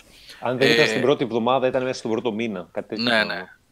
Ε, αυτό ήταν τελείως διαφορετικό πράγμα. Δεν είχε, ήταν στο σύμπαν ε, Arkham, ε, ήταν με το εικαστικό, με όλα ίδια ας πούμε κτλ. Αλλά ήταν ένα detective ε, στατικό παιχνίδι. Δεν είχε δηλαδή ούτε action ούτε τέτοια πράγματα. Ήσουν δηλαδή σε στατικές, ε, σε, σε συγκεκριμένα σημεία, στατικά, χωρίς δυνατότητα κίνησης και μελετούσες με τα εργαλεία του Batman ε, κάποιες σκηνές εγκλήματος για να δεις τι έγινε γιατί κάποιο αγαπημένο του πρόσωπο συνέβη κάτι. Καλό ήταν. Και Ωραίο αν σκεφτείτε ήτανε. ότι ήταν. Ε, Αλεξάνδρε. Ωραίο ήταν. Ναι, Απλά αν ήταν σκεφ- πανάκριβο για τη διάρκεια που είχε. ναι, ναι, ήταν πολύ μικρό. Ήταν πολύ μικρό. Ε, ένα πιο ανεπτυγμένο τέτοιο παιχνίδι, σε διάρκεια δηλαδή με πιο πολλούς μηχανισμούς κτλ. ήταν πάρα πολύ ωραίο. Γιατί είναι στο πνεύμα του Batman, δηλαδή με το detective του πράγματος, έτσι. Μμμ, μμμ. Ήτανε μεν λογικής Arkham, εικαστικό κτλ, κτλ. Αλλά δεν είχε το action κομμάτι. Ήτανε ο Batman ερευνεί πράγματα ε, για να ε, διελευκάνει μια, ένα φόνο. Και είχε και ωραίος σκηνικό στο τέλος, έτσι με... Ας να μην το δώσω spoiler, αν τυχόν και θέλει να το παίξει κανείς. Ήταν καλό πάντως, ήταν καλό. Ε, Εγώ θα ήθελα να δω, κακώς το, το εγκατέλειψαν αυτό, θα ήθελα να δω κάτι παραπάνω σε αυτό. Ε, ποιος ξέρει, Δηλαδή είναι γιατί... του δύο ωρεού. Και μικρότερο πρέπει να ήταν αυτό, αν θυμάμαι. Ε, μια μισή ώρα, δύο εκεί. Το οποίο ξέρεις, τι, δεν είναι. Υπάρχουν παιχνίδια που λες μια μισή δύο ώρες ας πούμε, και τα σκάς και 40 και 50 ευρώ. Ε, στο Journey, ας πούμε, τα σκα... εγώ θα, θα, θα έδινα 40 ευρώ, μα ζητούσε 3,40 τώρα. Το ξέρω. Τότε, άμα μου τα ζητούσε, δεν τα είχα δώσει. Ε, αλλά αυτό ζητούσε τόσο. Ζητούσε, νομίζω, 40 ευρώ πρέπει να ζητούσε όταν είχε βγει. Και ήταν, είναι σαν Ναι, ένα κάπου εκεί tech ήταν. demo. Είναι ένα πολύ ενδιαφέρον tech demo, αλλά είναι, ε, ειδικά εκείνη την περίοδο ήταν από αυτά τα παιχνίδια που έλεγες στη Sony, αντί να με χρεώνεις για το VR Worlds, έπρεπε κάτι τέτοια ρε παιδί μου να ήταν μέσα στην τιμή. Μμ. το Batman, το VR Worlds και δύο-τρία ακόμα τέτοια παιχνιδάκια να ήταν πακέτο μαζί με, τε... με το μηχάνημα για να έχεις να χαίρεσαι. Δεν ήταν επουδενή ένας τίτλος που έπρεπε να βγαίνει μόνος σε δισκάκι.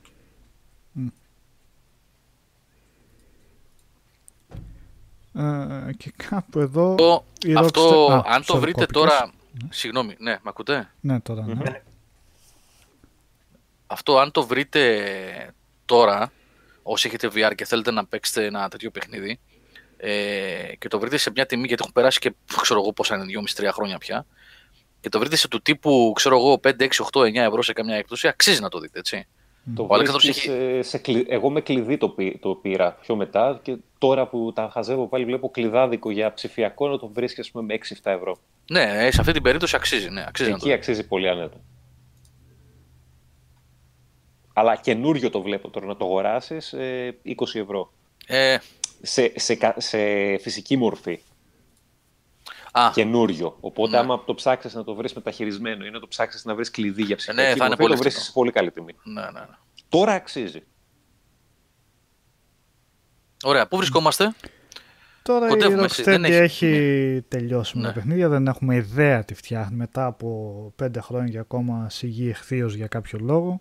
Φήμη έχει βγει ότι η ομάδα που είχε φτιάξει το Origins ε, φτιάχνει τώρα κάτι καινούριο, ε, αλλά ακόμα δεν ξέρουμε κάτι, οπότε το Arkham Knight ήταν το τελευταίο action, ε, ας το πούμε action έτσι, με μια πιο γενική με ένα πιο γενικό όρο παιχνίδι.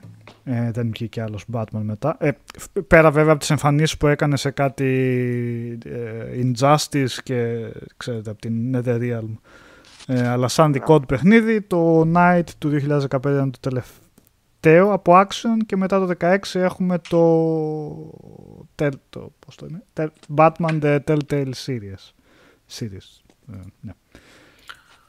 Αυτά εγώ δεν τα έχω δει. Να μας πει ο Αλέξανδρος ή εσύ Ούτε εγώ Νικόλα. δεν ξέρω. Ούτε εγώ έχω Τα- δει. Κανείς δεν τα Μόνο έχει δει εγώ το έχω αυτά. δει. Μόνο εσύ. Α, για πες. Ε, όχι, είναι πολύ αξιόλογο. Ε, μπορώ να πω ότι είναι από τις πιο καλές στιγμές της Telltale. Θα έβαζα αυτό, το πρώτο Walking Dead, ε, το Tales from Borderlands και το Goof Among Us είναι μάλλον οι καλύτερες στιγμές της Telltale. Ε, Ωραίο παιχνίδι, πολύ detective υλικό, δηλαδή να ψάχνεις ε, crime scenes, να μαζεύεις στοιχεία. Καλά, προφανώς ε, σε πολύ ελαφρύ επίπεδο, αλλά σε ελαφρύ επίπεδο όπως ε, θα έβλεπες και μια τηλεοπτική σειρά Batman. Δηλαδή δεν είναι ότι και στην τηλεοπτική σειρά κάθεσαι και 30 λεπτά ο Batman χαζεύει την οθόνη και ψάχνεται. Οπότε είναι νομίζω ότι κοντινότερο μπορούσαν να δώσουν σε, στην animated series την παλιά του 90 ε, το δώσανε εδώ σε- σε παιχνίδι. Έχει και το action τα κομμάτια του, έχει και τη δράση του. Ωραίο είναι, ωραίο είναι το πρώτο. Έχουν βγάλει και ένα ακόμα, Αλέξανδρε, έτσι δεν είναι; Βγάλανε το και ένα δεύτερο Enemy το οποίο Within. Γιώργο τώρα που ήμουνα στην πόρτα τώρα, μου έφτα, τώρα μόλις μου ήρθε. Δεν το έχω παίξει Α, ακόμα. αυτό είναι το drone της Amazon, αυτό σου φέρε. Αυτό. Ε, ναι, δεύτερη σεζόν Luxtown. Ε, και εδώ κάπου τελειώσαμε με τα παιχνίδια Batman. Με, τουλάχιστον παιχνίδια που είναι στημένα γύρω από τον Batman και όχι για ε, εμφανίσεις μαζί με άλλους ήρωες. Ε. Ε, είπαμε για το Justice League Ναι, Heroes, Injustice, για το... είπες εσύ για το Injustice που εμφανίστηκε, Μμμ. Injustice 1 και Injustice 2 και ήταν και βασικός πρωταγωνιστής. Α, ήταν και στο Mortal Kombat ε, vs DC. Ναι. Ναι, ναι, ναι. Η πρώτη φορά που Και ήταν σε fighting. Ναι. Σε Και αυτή σε τη σειρά εκείνο των το fighting. MMO της κακιάς ώρας, το DC Universe Online. Α, Α, ναι. ναι, Ναι. ναι, ναι, σωστά. Το οποίο συνεχίζει ακόμα. Φέτος Ακόμα, δεν βγήκε αλήθεια. και έκδοση στο Switch. Μπράβο. ναι, ναι, κανονικά. Και ένα άλλο δεν είχε βγει, ένα online, το Imposters, κάπως κάτι Α, ναι, τέτοιο. αλλά εκεί δεν έπαιζε ο Batman. Gotham City Imposters, ναι, δεν Ναι, ήταν όμως. δεν ήταν Ήταν Batman. ακριβώς ότι έφτιαχνες κάποιο χαρακτήρα που μιμούνταν Ναι. κάποιον super hero ή super villain. Τι περίεργη και ιδέα και εκείνη έτσι. Δηλαδή, πώς περίμεναν να κάνει δουλειά. Απλά επειδή έχει τον Gotham πάνω. Δεν ξέρω. Για το Switch που λέει ο Σόκου, ε, αυτά τα δύο που είπε ο Ναι. Αλέξανδρος τώρα, ε, τη Telltale έχουν βγει, είναι ναι. κάποιο άλλο, όχι έτσι. Όχι. Το DC Universe. Ναι, okay. έχει βγει. Α, ωραία. Ναι, το αυτό... MMO δηλαδή βγήκε έκδοση τώρα για το Switch. Έχει... Μέσα στη χρονιά πρέπει να βγει και αυτό να καλά.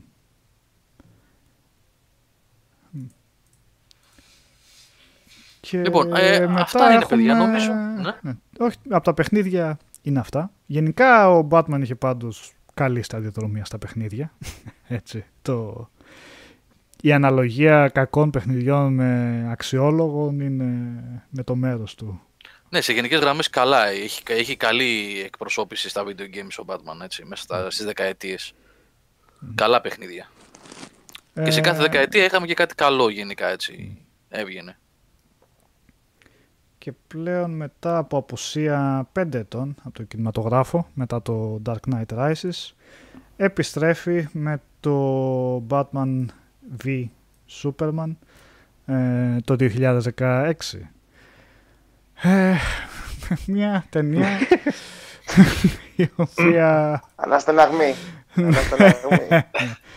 προ- Αν είναι- θέλετε, να δείτε, αν θέλετε να δείτε τη συγκεκριμένη σκηνή ε, όπως πρέπει να είναι, μπορείτε να δείτε λοιπόν το, αυτό που λέγαμε προηγουμένως, του Frank Miller, το Dark Knight ε, Returns, που έχει βγει σε Returns. ταινία, σε δύο μέρη, να δείτε όλη τη μάχη του Batman και πώς έχει, ε, σ- έχει προγραμματίσει, έχει το φόβο ότι κάποια στιγμή ένας τέτοιος θεός μπορεί να ξεφύγει και έχει προγραμματίσει, έχει σχέδιο περιορισμού ε, για τον ε, Batman. Και ε, φαίνεται εκεί η μάχη τι γίνεται και πώς ο Batman, spoiler, νικάει τον Superman, έτσι. Γιατί το Batman vs. Superman Dawn of Justice είναι... Α, αφήστε το. Όπως και το Justice League. ε, ήθελε να είναι το μ, Batman vs Superman κάπου καταλάβαινες τι ήθελε να κάνει ο Ζακ Σνάιντερ με επιβλητικά σκηνικά, αγωνίες λήψεις για να σου προκαλέσουν δέος αλλά πολύ ποζεράδικο, πολύ υπέρ του δέοντος προσπαθούσε να τα καταφέρει αυτά. Όχι γωνίες έτσι να δείχνουν τους τεράστιους τους πίνακες, τα γάλματα. Είπαμε, Νόλαν, Νόλαν, Νόλαν. Ναι, ακριβώς. Όχι μ, ε, τα slow motion κάθε τρεις και λίγο. Εντάξει, παιδιά, είναι ωραίο το εφέ. Μ' αρέσει το εφέ του slow motion, αλλά όσο περισσότερο το κάνει σε μια ταινία, τόσο χάνει την έγκλη του, ας πούμε. Και Το impact του. το, ναι, δεν... Και γενικά και το, το τέλος, να, Μάρθα που λέει και ο Normal Five Μάρθα, ήταν λίγο για για το- γέλια ναι, καλά. εκείνο. Sorry, το παιδιά, Justice League. σαν αν κάποιον άρεσε η ταινία, αλλά εγώ τη βρήκα Εντάξει, φοβερά ο- βαρετή. τα γούστα και- είναι γούστα. Ναι, δεν, ναι, ναι, φυσικά. όταν, όταν λέμε ότι κάτι δεν μας αρέσει, για να μην παρεξηγούμαστε έτσι, γιατί ε, Ναι, ναι. πολλοί αρπάζονται κάποιοι, ας πούμε, καμιά φορά. Καλά κάνει και λέει ο Νικόλας. Δεν λέμε ότι επειδή δεν μας άρεσε εμάς, φτύνουμε στα μούτρα σου εσένα, εσένα που σου άρεσε και το γούστο σου και την αισθητική σου. Ο καθένας έχει την άποψή του, ρε παιδιά. Ε, σαν- Η άποψή μου, ας σαν- πούμε, για ναι. παράδειγμα, Ναι, ναι, ότι το πες. Justice League ήταν απαράδεκτη ταινία. Ήταν. Ένα, ένα μοσαϊκό πραγμάτων ρηγμένων τυχαία εκεί που υπέφερε κιόλας από το, την προσωπική τραγωδία του Σνάιντερ με την κόρη του Ναι. που έφυγε δεν ξέρω στα τρία τέταρτα της ταινίας και πήρανε μετά τον, α, Πώς τον αχ, έκανα. τον, ε, τον Josh Whedon. Όχι, Μμμ. όχι, όχι. Όχι, ρε παιδιά. Ε, ποιον πήρανε; Από τη Marvel, από τη Marvel που ήρθε για να το τελειώσει. Για να... Τον Whedon δεν πήρανε. Δεν νομίζω. Κάτσε να το βρω. Ε, Που έκανε τους Avengers. Ποιο- Όχι, ε, ποιος ήταν ρε παιδιά; Που έκανε τα- το μήπως πρώτο ήταν Avengers. αυτός, οκ, μπορεί. Ναι, για να το τελειώσει. Και μπέρδεψε και τα... ε, Ο και την Whedon, αισθητική, ναι, πώς μπέρδεψε και τα νόμιζα. χρώματα. Ε, ο Whedon ήτανε; Ναι, πώς Μμμ. νόμιζα κάποιος. Ναι, ναι. τέλος πάντων. Ε, σαλάτα, σαλάτα. σαλάτα αυτή η ταινία. Δεν βλέπετε. Τώρα εντάξει, αν αρέσει σε κάποιους, καλά κάνουν και τους αρέσει. Δικαίωμα του καθενός είναι να έχει γούστο τώρα, τι να λέμε. Η Gal Gadot, Η εντάξει, Gal είναι άλλη Gadot ήταν στο Wonder Woman έκανε, που εκεί ήταν η πρώτη καλή ταινία, βασικά και η μόνη για μένα της DC, αν και δεν έχω δει ακόμα το Shazam. Ε, όχι, προσπαθώ να θυμηθώ και ποια άλλα έχει βγάλει. Καλό ήταν, καλό ήταν. Το Aquaman. Ε, δεν μπορώ να πω ότι είχε και λίγο Σαν- σαν βαρέθηκα το- προς το τέλος. Ε, Αν, αν με θυμάσαι να, να λέω σε webcast ότι δεν ήταν τόσο κακή όσο λέγανε, ε, εγώ δεν έχω κανένα πρόβλημα. για τον απόλυτος Batman v κανένα. Superman τώρα εννοεί μάλλον. Ε, και για τα δύο, το Batman vs. Superman δεν είναι τόσο κακό όσο το Justice League. ναι, έτσι. γι' αυτό λέω. Ναι. ναι. Ε, αλλά ε, δεν έχω κανένα πρόβλημα να παραδεχτώ ότι το έχω κάνει λάθος όπως έχω πει πολλές φορές. Αν το είχα πει αυτό, έκανα λάθος. Το Justice League το έχω δει άλλες δύο φορές από τότε που το είδα στον κινηματογράφο και είναι πολύ κακό. Πολύ κακό. Και Έτσι. τι το δες δύο φορές. Ε, γιατί... γιατί για να διαμορφώσεις άποψη πρέπει να τα δεις και δεύτερη και τρίτη φορά γι' αυτό. Ε, βέβαια. Αυτά τα οποία είσαι στο περίπου να σ' αρέσουν. όχι. Ποιο το... Αυτά που είναι στο περίπου. Αυτό εντάξει δεν είχε σωτηρία το Justice League. ναι, ναι. Τι να θέλανε να κάνουν άραγε ρε γαμότο με το Cinematic Universe της DC, κανείς δεν κατάλαβε. Δεν ξε... ε, Τα αυτοί μπερδέψαν. Ναι, πρέπει- Είδαν τη Marvel, Αυτό, είδαν τη ναι. Marvel που πήγαινε τρένο και σου λέει πρέπει να τρέξουμε και εμείς τώρα. Αλλά βεβαιασμένες κινήσεις έτσι. Όχι, τώρα βάζουμε, παλέψουν Batman με Superman. Τώρα ξαφνικά τους βάζουμε όλους μαζί. Δεν ξέρουμε τον background του, αλλά πάρ το Justice League με όλους τους ε, υπερήρωες μέσα. Δεν, τη μία χιούμορ, την άλλη σκοτεινό κατάμαυρο έτσι. Δηλαδή δεν, δεν, δεν μπορούσαν να βρουν ύφος. Φαινόταν ότι κάνανε λίγο βιαστικές κινήσεις. Βιαστήκανε, Παμφωνιές. παιδιά. Βιαστήκανε. Ε, μετά το Man of Steel έπρεπε να βγει μια ταινία Batman με τον Ben Affleck μόνο. Δεν θέλανε να το κάνουν αυτό για να μην ξανακάνουν πάλι origin story, κάνανε τον Batman v Superman. Οκ. Το Justice League δεν έπρεπε να είναι η τρίτη ταινία. Mm. Έπρεπε να είναι πρώτα το Wonder Woman. Όχι, συγγνώμη. Ήταν το Wonder Woman πρώτα, έτσι. Συγγνώμη. Ήταν η τέταρτη ταινία του Justice League. Έπρεπε να του δώσουν αέρα. Να βγει το, ε, το Aquaman, να βγει το Shazam και μετά με την ησυχία του σιγά σιγά να στήσουν το πράγμα και ύστερα να πάνε το Justice League. Αυτό τώρα ήταν ε, του ποδαριού δουλειά. Μμ. Ναι. Αλλά δεν συζητάω καν για τον Cyborg. Απαράδεκτος ήταν στην ταινία αυτή. Ένα, ένα, ένα μηδέν. Και δεν είναι τόσο κακός ήρωας στα κόμικ, έτσι. Είναι ωραίος ο Cyborg. Βεβαίως. Ε, ναι, και πλέον μα, και ο Ben Affleck ήταν να γυρίσει ταινία Superman, ε, Superman λέω, Batman. Ε, Τελείωσε τελικά τα- έφυγε, δεν- δεν- έφυγε και από τελείωσε. ηθοποιός, ποιος ξέρει τώρα. Μα, και στο Justice League φαινόταν σαν βαριέται εκεί πέρα που βρίσκεται στα Ναι. γυρίσματα. Ναι. Εντάξει, έπαιζε, δεν είναι απλά διάβαζα. Αλλά κατ- δεν ξέρω κάπως αν φαινόταν τι κάνω εγώ εδώ πέρα. Γιατί βρίσκομαι εδώ. Ναι. Κάτι σου έβγαζε. Ήταν από εδώ. λίγο, οκ, εντάξει, σας οργανώσω εγώ, παιδιά, πάμε, άντε, το έχουμε. Μμ. Στο versus Superman, εγώ πιστεύω ότι το πάλεψε, δεν το περίμενα. Δηλαδή, εγώ πιστεύω ότι έπαιξε Όχι, καλά ναι. εκεί πέρα ο Affleck. Ο Affleck Ήταν ήταν καλός σαν καλύτερος, Batman. ναι. Ο Affleck ήταν καλός σαν Batman. Γιατί θυμάμαι ότι είχε φάει πολύ κράξιμο όταν το ανακοινώσανε. Ναι, ναι. Ναι. Ε, Για μένα στάθηκε πολύ καλά ο Affleck σαν Batman. Ειδικά στο Batman vs Superman. Απλά, εγώ δεν- ακόμα δεν είμαι σίγουρος μέσα στο μυαλό μου ποια ταινία συχαίνομαι περισσότερο, το Man of Steel ή το Justice League.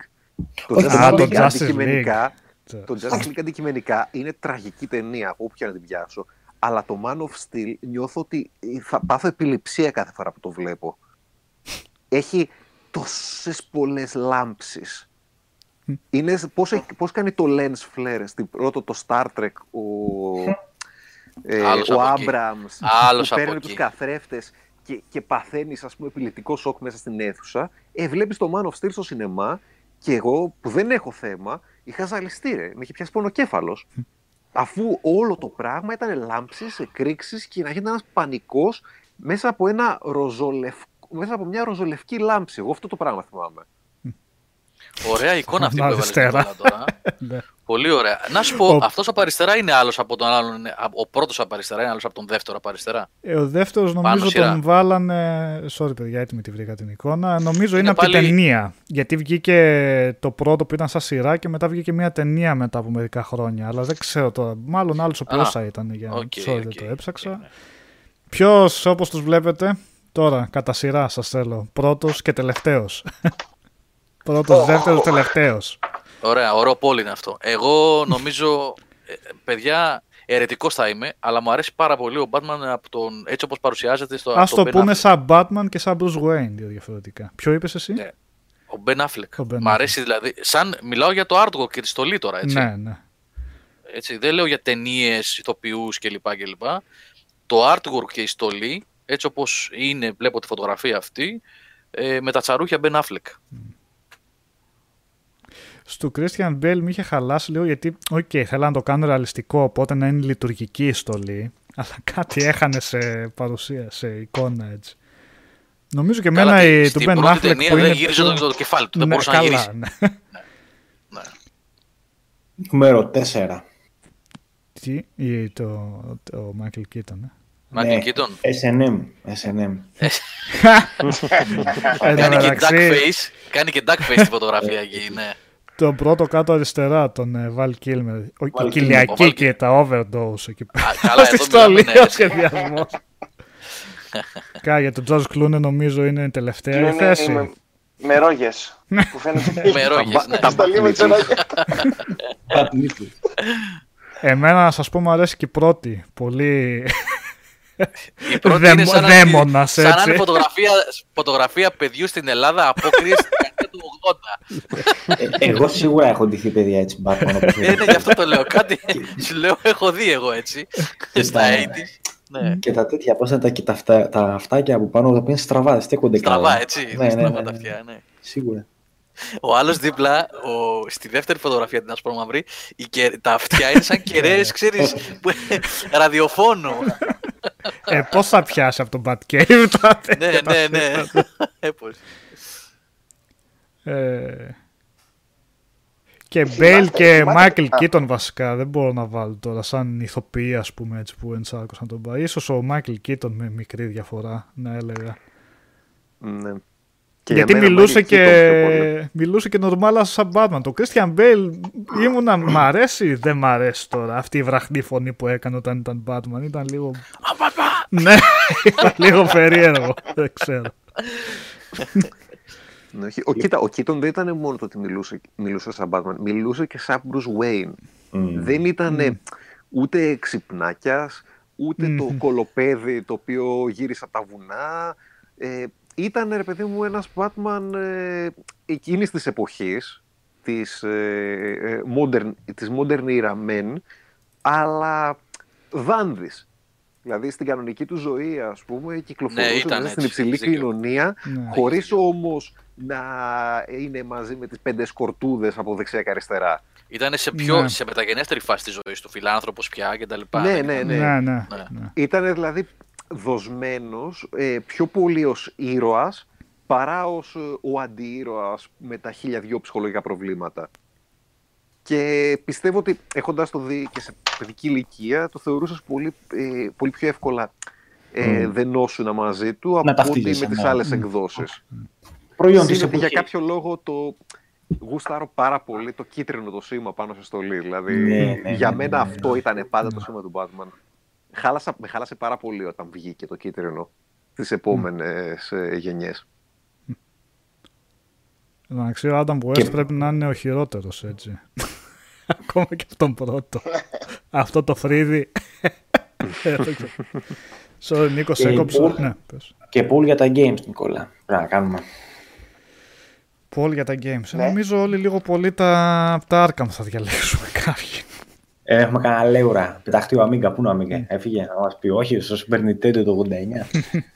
Ε, Κοίτα, να μάλλον σου το πω την City θα αλήθεια. έλεγα εγώ. Ε, για πείτε κι εσείς. Ναι. Το, το, Mega Drive, το, το Mega Drive, το Batman το 1, το, της ταινίας και το Batman Returns, αλλά και το Batman της ταινίας στο PC, ε, με αυτά έχω τόσο ωραίες αναμνήσεις, γιατί έχω Mm. παίξει τόσο πολύ, που μάλλον είναι τα αγαπημένα μου, όσο και αν έχω περάσει πολύ καλά με τα παιχνίδια της Rocksteady, ε, άμα θελήσω έτσι λίγο να σκεφτώ Batman παιχνίδι, θα ξαναγυρίσει το μυαλό μου εκεί. Ίσως γιατί τα παιχνίδια της Rocksteady τα έχω παίξει μια φορά το καθένα, τα εκείνα εκεί πέρα τα έχω παίξει 25. ε, αναγκαστικά. Πώς. Εντάξει, για μένα το Asylum, OK, για πάρα πάρα πολλούς λόγους. Αλλά τους εξήγησα νομίζω και αναλυτικά. Και από κοντά το City, στα δύο. Άγγελε; Ναι, Ο- Δημήτρη, Άγγελε. είπα. Δημήτρη. Sorry. Ε, Δεν και εγώ είναι μάλλον. και εγώ μάλλον στο τέτοιο θα ήμουν. Στο Asylum θα πήγαινα. Τα προηγούμενα δεν τα έχω κουμπίσει καν. Δηλαδή το πρώτο που έπαιξα ήταν ε, το Beyond για το PlayStation 1. Και μετά μάλλον το Asylum, ναι. Γιατί μετά με χάλασαν ιδιαίτερα η στροφή που έκανε στο Open World και στο Map Clean ε, Μμμ.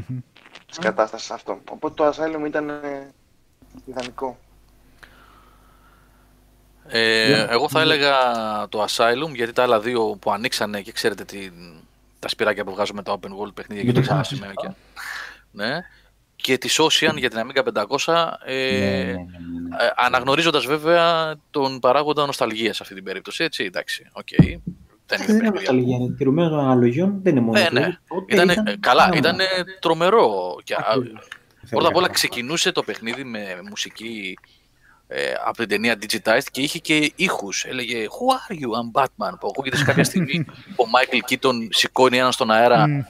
τον θυμάστε με ένα καπέλο, έναν έτσι γκάγκστερ τέλος πάντων, τι δεν είναι αυτός εκεί. Ε, ήταν σοκ, έτσι. Δηλαδή το σοκ που λέτε, που περιγράψατε τόσο αναλυτικά προηγουμένως και γλαφυρά με το Asylum για, και τα δεδομένα που έθεσε και αντιγράφηκε τόσο πολύ μετά τα επόμενα χρόνια, ε, ήταν σχεδόν ίδιο το σοκ που είχαμε φάει τότε με την Amiga 500 στην Amiga 500 με τον Batman της Ocean, έτσι. Από την ταινία, τον Batman από την ταινία μιλάω. Από την ταινία του Tim Burton, το πρώτο. Ε, αυτά τα δύο, ναι. Νομίζω ότι ξεχωρίζουν. Χωρίς να έχω δει βέβαια πολλά από τα άλλα παιδιά, έτσι. Πολλά δηλαδή αυτά που είδατε, που δείξατε προηγουμένως, που δείξε ο Νικόλας για Super NES κτλ. Δεν τα έχω δει εγώ. Λοιπόν, αυτά. Κλείνουμε, ναι. Νομίζω ότι ναι, καλύψαμε ε, όλη την πορεία του. Τώρα, αν μας ξέφυγε κάτι, παιδιά, συγγνώμη, ε, μελετήσαμε ε, όσο μπορούσαμε. Νομίζω καλύψαμε αρκετά πράγματα. Ε, να επαναλάβω ότι το αφιέρωμα δεν ήταν για τα κόμιξ, έτσι, γιατί νομίζω θέλει τέσσερις ώρες να μιλάνε όσοι έχουν διαβάσει. Ο Δημήτρης ναι. και ο Αλέξανδρος είναι προκειμένοι. Και δεν είμαστε και ειδικοί να μιλήσουμε. Ναι. Τουλάχιστον η μισή ή από εδώ. Τα άλλα δύο τα παιδιά, ναι. ναι. Ε, ήταν ε, κυρίως τα video games με αναφορά γύρω-γύρω μετά βεβαίως σε ταινίες, τηλεόραση και εννοείται στα κόμιξ. Ελπίζουμε να σας άρεσε. Και ένα το τελευταίο τρίβια. Δεν ξέρω, γνωρίζετε ότι ο Τζόκερ είναι εμπνευσμένος από συγκεκριμένο ηθοποιό; Ε, χαρακτήρα. Τι είναι, είναι εμπνευσμένος από συγκεκριμένο χαρακτήρα ταινίας. Α, όχι, για πες. Α, τώρα πέταξα την εικόνα. Τον Κόνραντ Βέιντ από το... Αχ, ε, κοίτα να δεις τώρα. Κόλλησα το όνομα. Και η Λουίτζι Catwoman. Δε... Ναι, όχι, δεν υπάρχει καν κουβέντα σε αυτό που... Δεν υπάρχει σύγκριση. Catwoman. Δεν καν. Θα μπορούσαμε, θα μπορούσαμε να συζητήσουμε αν έλεγες Catwoman ή Poison Ivy, αλλά νομίζω και πάλι Catwoman for the win πάει μόνη της. Oh, να το. Αυτός είναι ο Conrad Vade, ηθοποιός του βουβού κινηματογράφου από την ταινία The Man Who Loves. Που ήταν μια ταινία τρόμου της εποχής που χωρίς να ξέρω ότι ε, από εκεί εμπνεύστηκε ο Τζόκερ. Όταν είχα τότε που μου είχε πιάσει κόλλημα με ταινίες τρόμου και την είχα δει αυτή, λέω δεν μπορεί. Κάποιος σκητσογράφο θα είδε αυτή την ταινία και θα είπε θα κάνω τον Τζόκερ από αυτό το χαρακτήρα. Ναι. Και όντως ε, το έχουν παραδεχτεί ε, οι δημιουργοί Bob Kane και. Ε, πες τον. Bill Και Bill Finger. Bill, Bill Finger, ότι ναι, είναι ναι. από αυτό. Αυτά. Α, ότι και η Λουίτζι λέει καλύτερη ε, Catwoman ή Batgirl από τις, ηθοποιοι... από τις ηθοποιούς που τις έχουν ενσαρκώσει. Batgirl ποιες είναι, δεν έχω δει. Μόνο η Alicia Silverstone ήταν. Είναι κάποια άλλη. ε, Α, δεν είπαμε για την Gotham, τη σειρά, παιδιά, ε. Αλλά εντάξει, τι να πεις, ναι. δεν, δεν μπορεί να αγωνιστεί ο Batman εκεί. Ε, όχι. Ε, και έτσι κι αλλιώς δεν είναι και σαν... Δεν ξέρω, εμένα δεν μ' Μόνο άρεσε. στο σειρά, τελευταίο βέβαια. επεισόδιο. Ναι. Α, Ναι. Μόνο στο τελευταίο επεισόδιο, ε. Μμ. Στο τελευταίο επεισόδιο, όταν τελειώνει η σεζόν, που τέλειωσε, φέτος, Τέλειωσε, φέτος τέλειωσε ναι, η τελευταία, στο τελευταίο επεισόδιο κάνει ένα flash Το είχαν forward, πει ας αυτό πούμε. όταν τον εμφανίσουν στο τελευταίο επεισόδιο, γιατί στα, έτσι κι αλλιώς είναι νεαρό παιδί έτσι, στα, Να. στις πρώτες σεζόν. Ναι. Οπότε σε όλες τις σεζόν ήθελα να το ρίξω χαστούκι αυτό το μικρό, δεν το γούσταρα καθόλου. μην το, ξε- μην το Εγώ ξαναδεί. δεν, δεν μπόρεσα να μείνω στη σειρά αυτή. Τη γυναίκα μου και η κόρη μου την παρακολουθούσαν ανελειπώς. Εγώ δεν, δεν κατάφερα να τη. Και εγώ Ε, δεν δεν- πάλεψα. όχι, έκανε ωραίες ιστορίες, ασχέτως αν τα είχε μπλέξει όλα, τα είχε μπλέξει τα μπουτια της. Ε, είχε κάποιες ωραίες στιγμές, αλλά όποτε έβαζε τον μικρό μέσα, απλά κοιτούσε αλλού. και τη μικρή Catwoman, ας πούμε, που είχε. στις τελείες. Ου, Και- Η οποία αυτά τα μοιάζει δύο πάρα τα πολύ στη κομμάτια Michelle έκανε Pfeiffer, fast έτσι. Forward. ναι. Μοιάζει πάρα πολύ στη Michelle Pfeiffer Ναι, αυτή. αλλά ήταν μικρομέγαλη και μου τις πάνε μικρομέγαλες. Ναι, ναι. Λοιπόν, Λοιπόν, αυτά παιδιά. Ε, Ναι, καλά ναι, και μαύρη. υπάρχουν και αναρρύθμιτες animated σειρές και ταινίες Καλά. από και πέρα που δεν γινόταν να τις πιάσουμε. Και Είναι ταινίες, χαμός. Ναι, και... Ε, εντάξει, παιδιά. Ε, είπαμε για να μιλήσουμε για comics και για animated ταινίες που όπως είπα στην αρχή είναι σχολείο ολόκληρη η Warner Animation ε, θέλουμε μια εκπομπή αλλά είπαμε το αφιέρωμα ήταν για τα video games με λίγο πασπάλισμα γύρω γύρω από τα υπόλοιπα έτσι, και από την πηγή την ίδια δηλαδή τα comics και ευχαριστούμε τον Δημήτρη και τον Αλέξανδρο για τη βοήθειά τους αυτά γιατί και εγώ δεν είμαι ε, τη στήση τα comic ε, όταν διάβαζα γιατί τώρα πια δεν διαβάζω έτσι κι αλλιώς Ε, δεν παρακολουθώ ενώ συστηματικά, έτσι όχι δεν διαβάζω, συγγνώμη, πιο σωστά, γιατί διαβάζω κόμιξ, δεν αγοράζω καινούργια, δεν παρακολουθώ συστηματικά.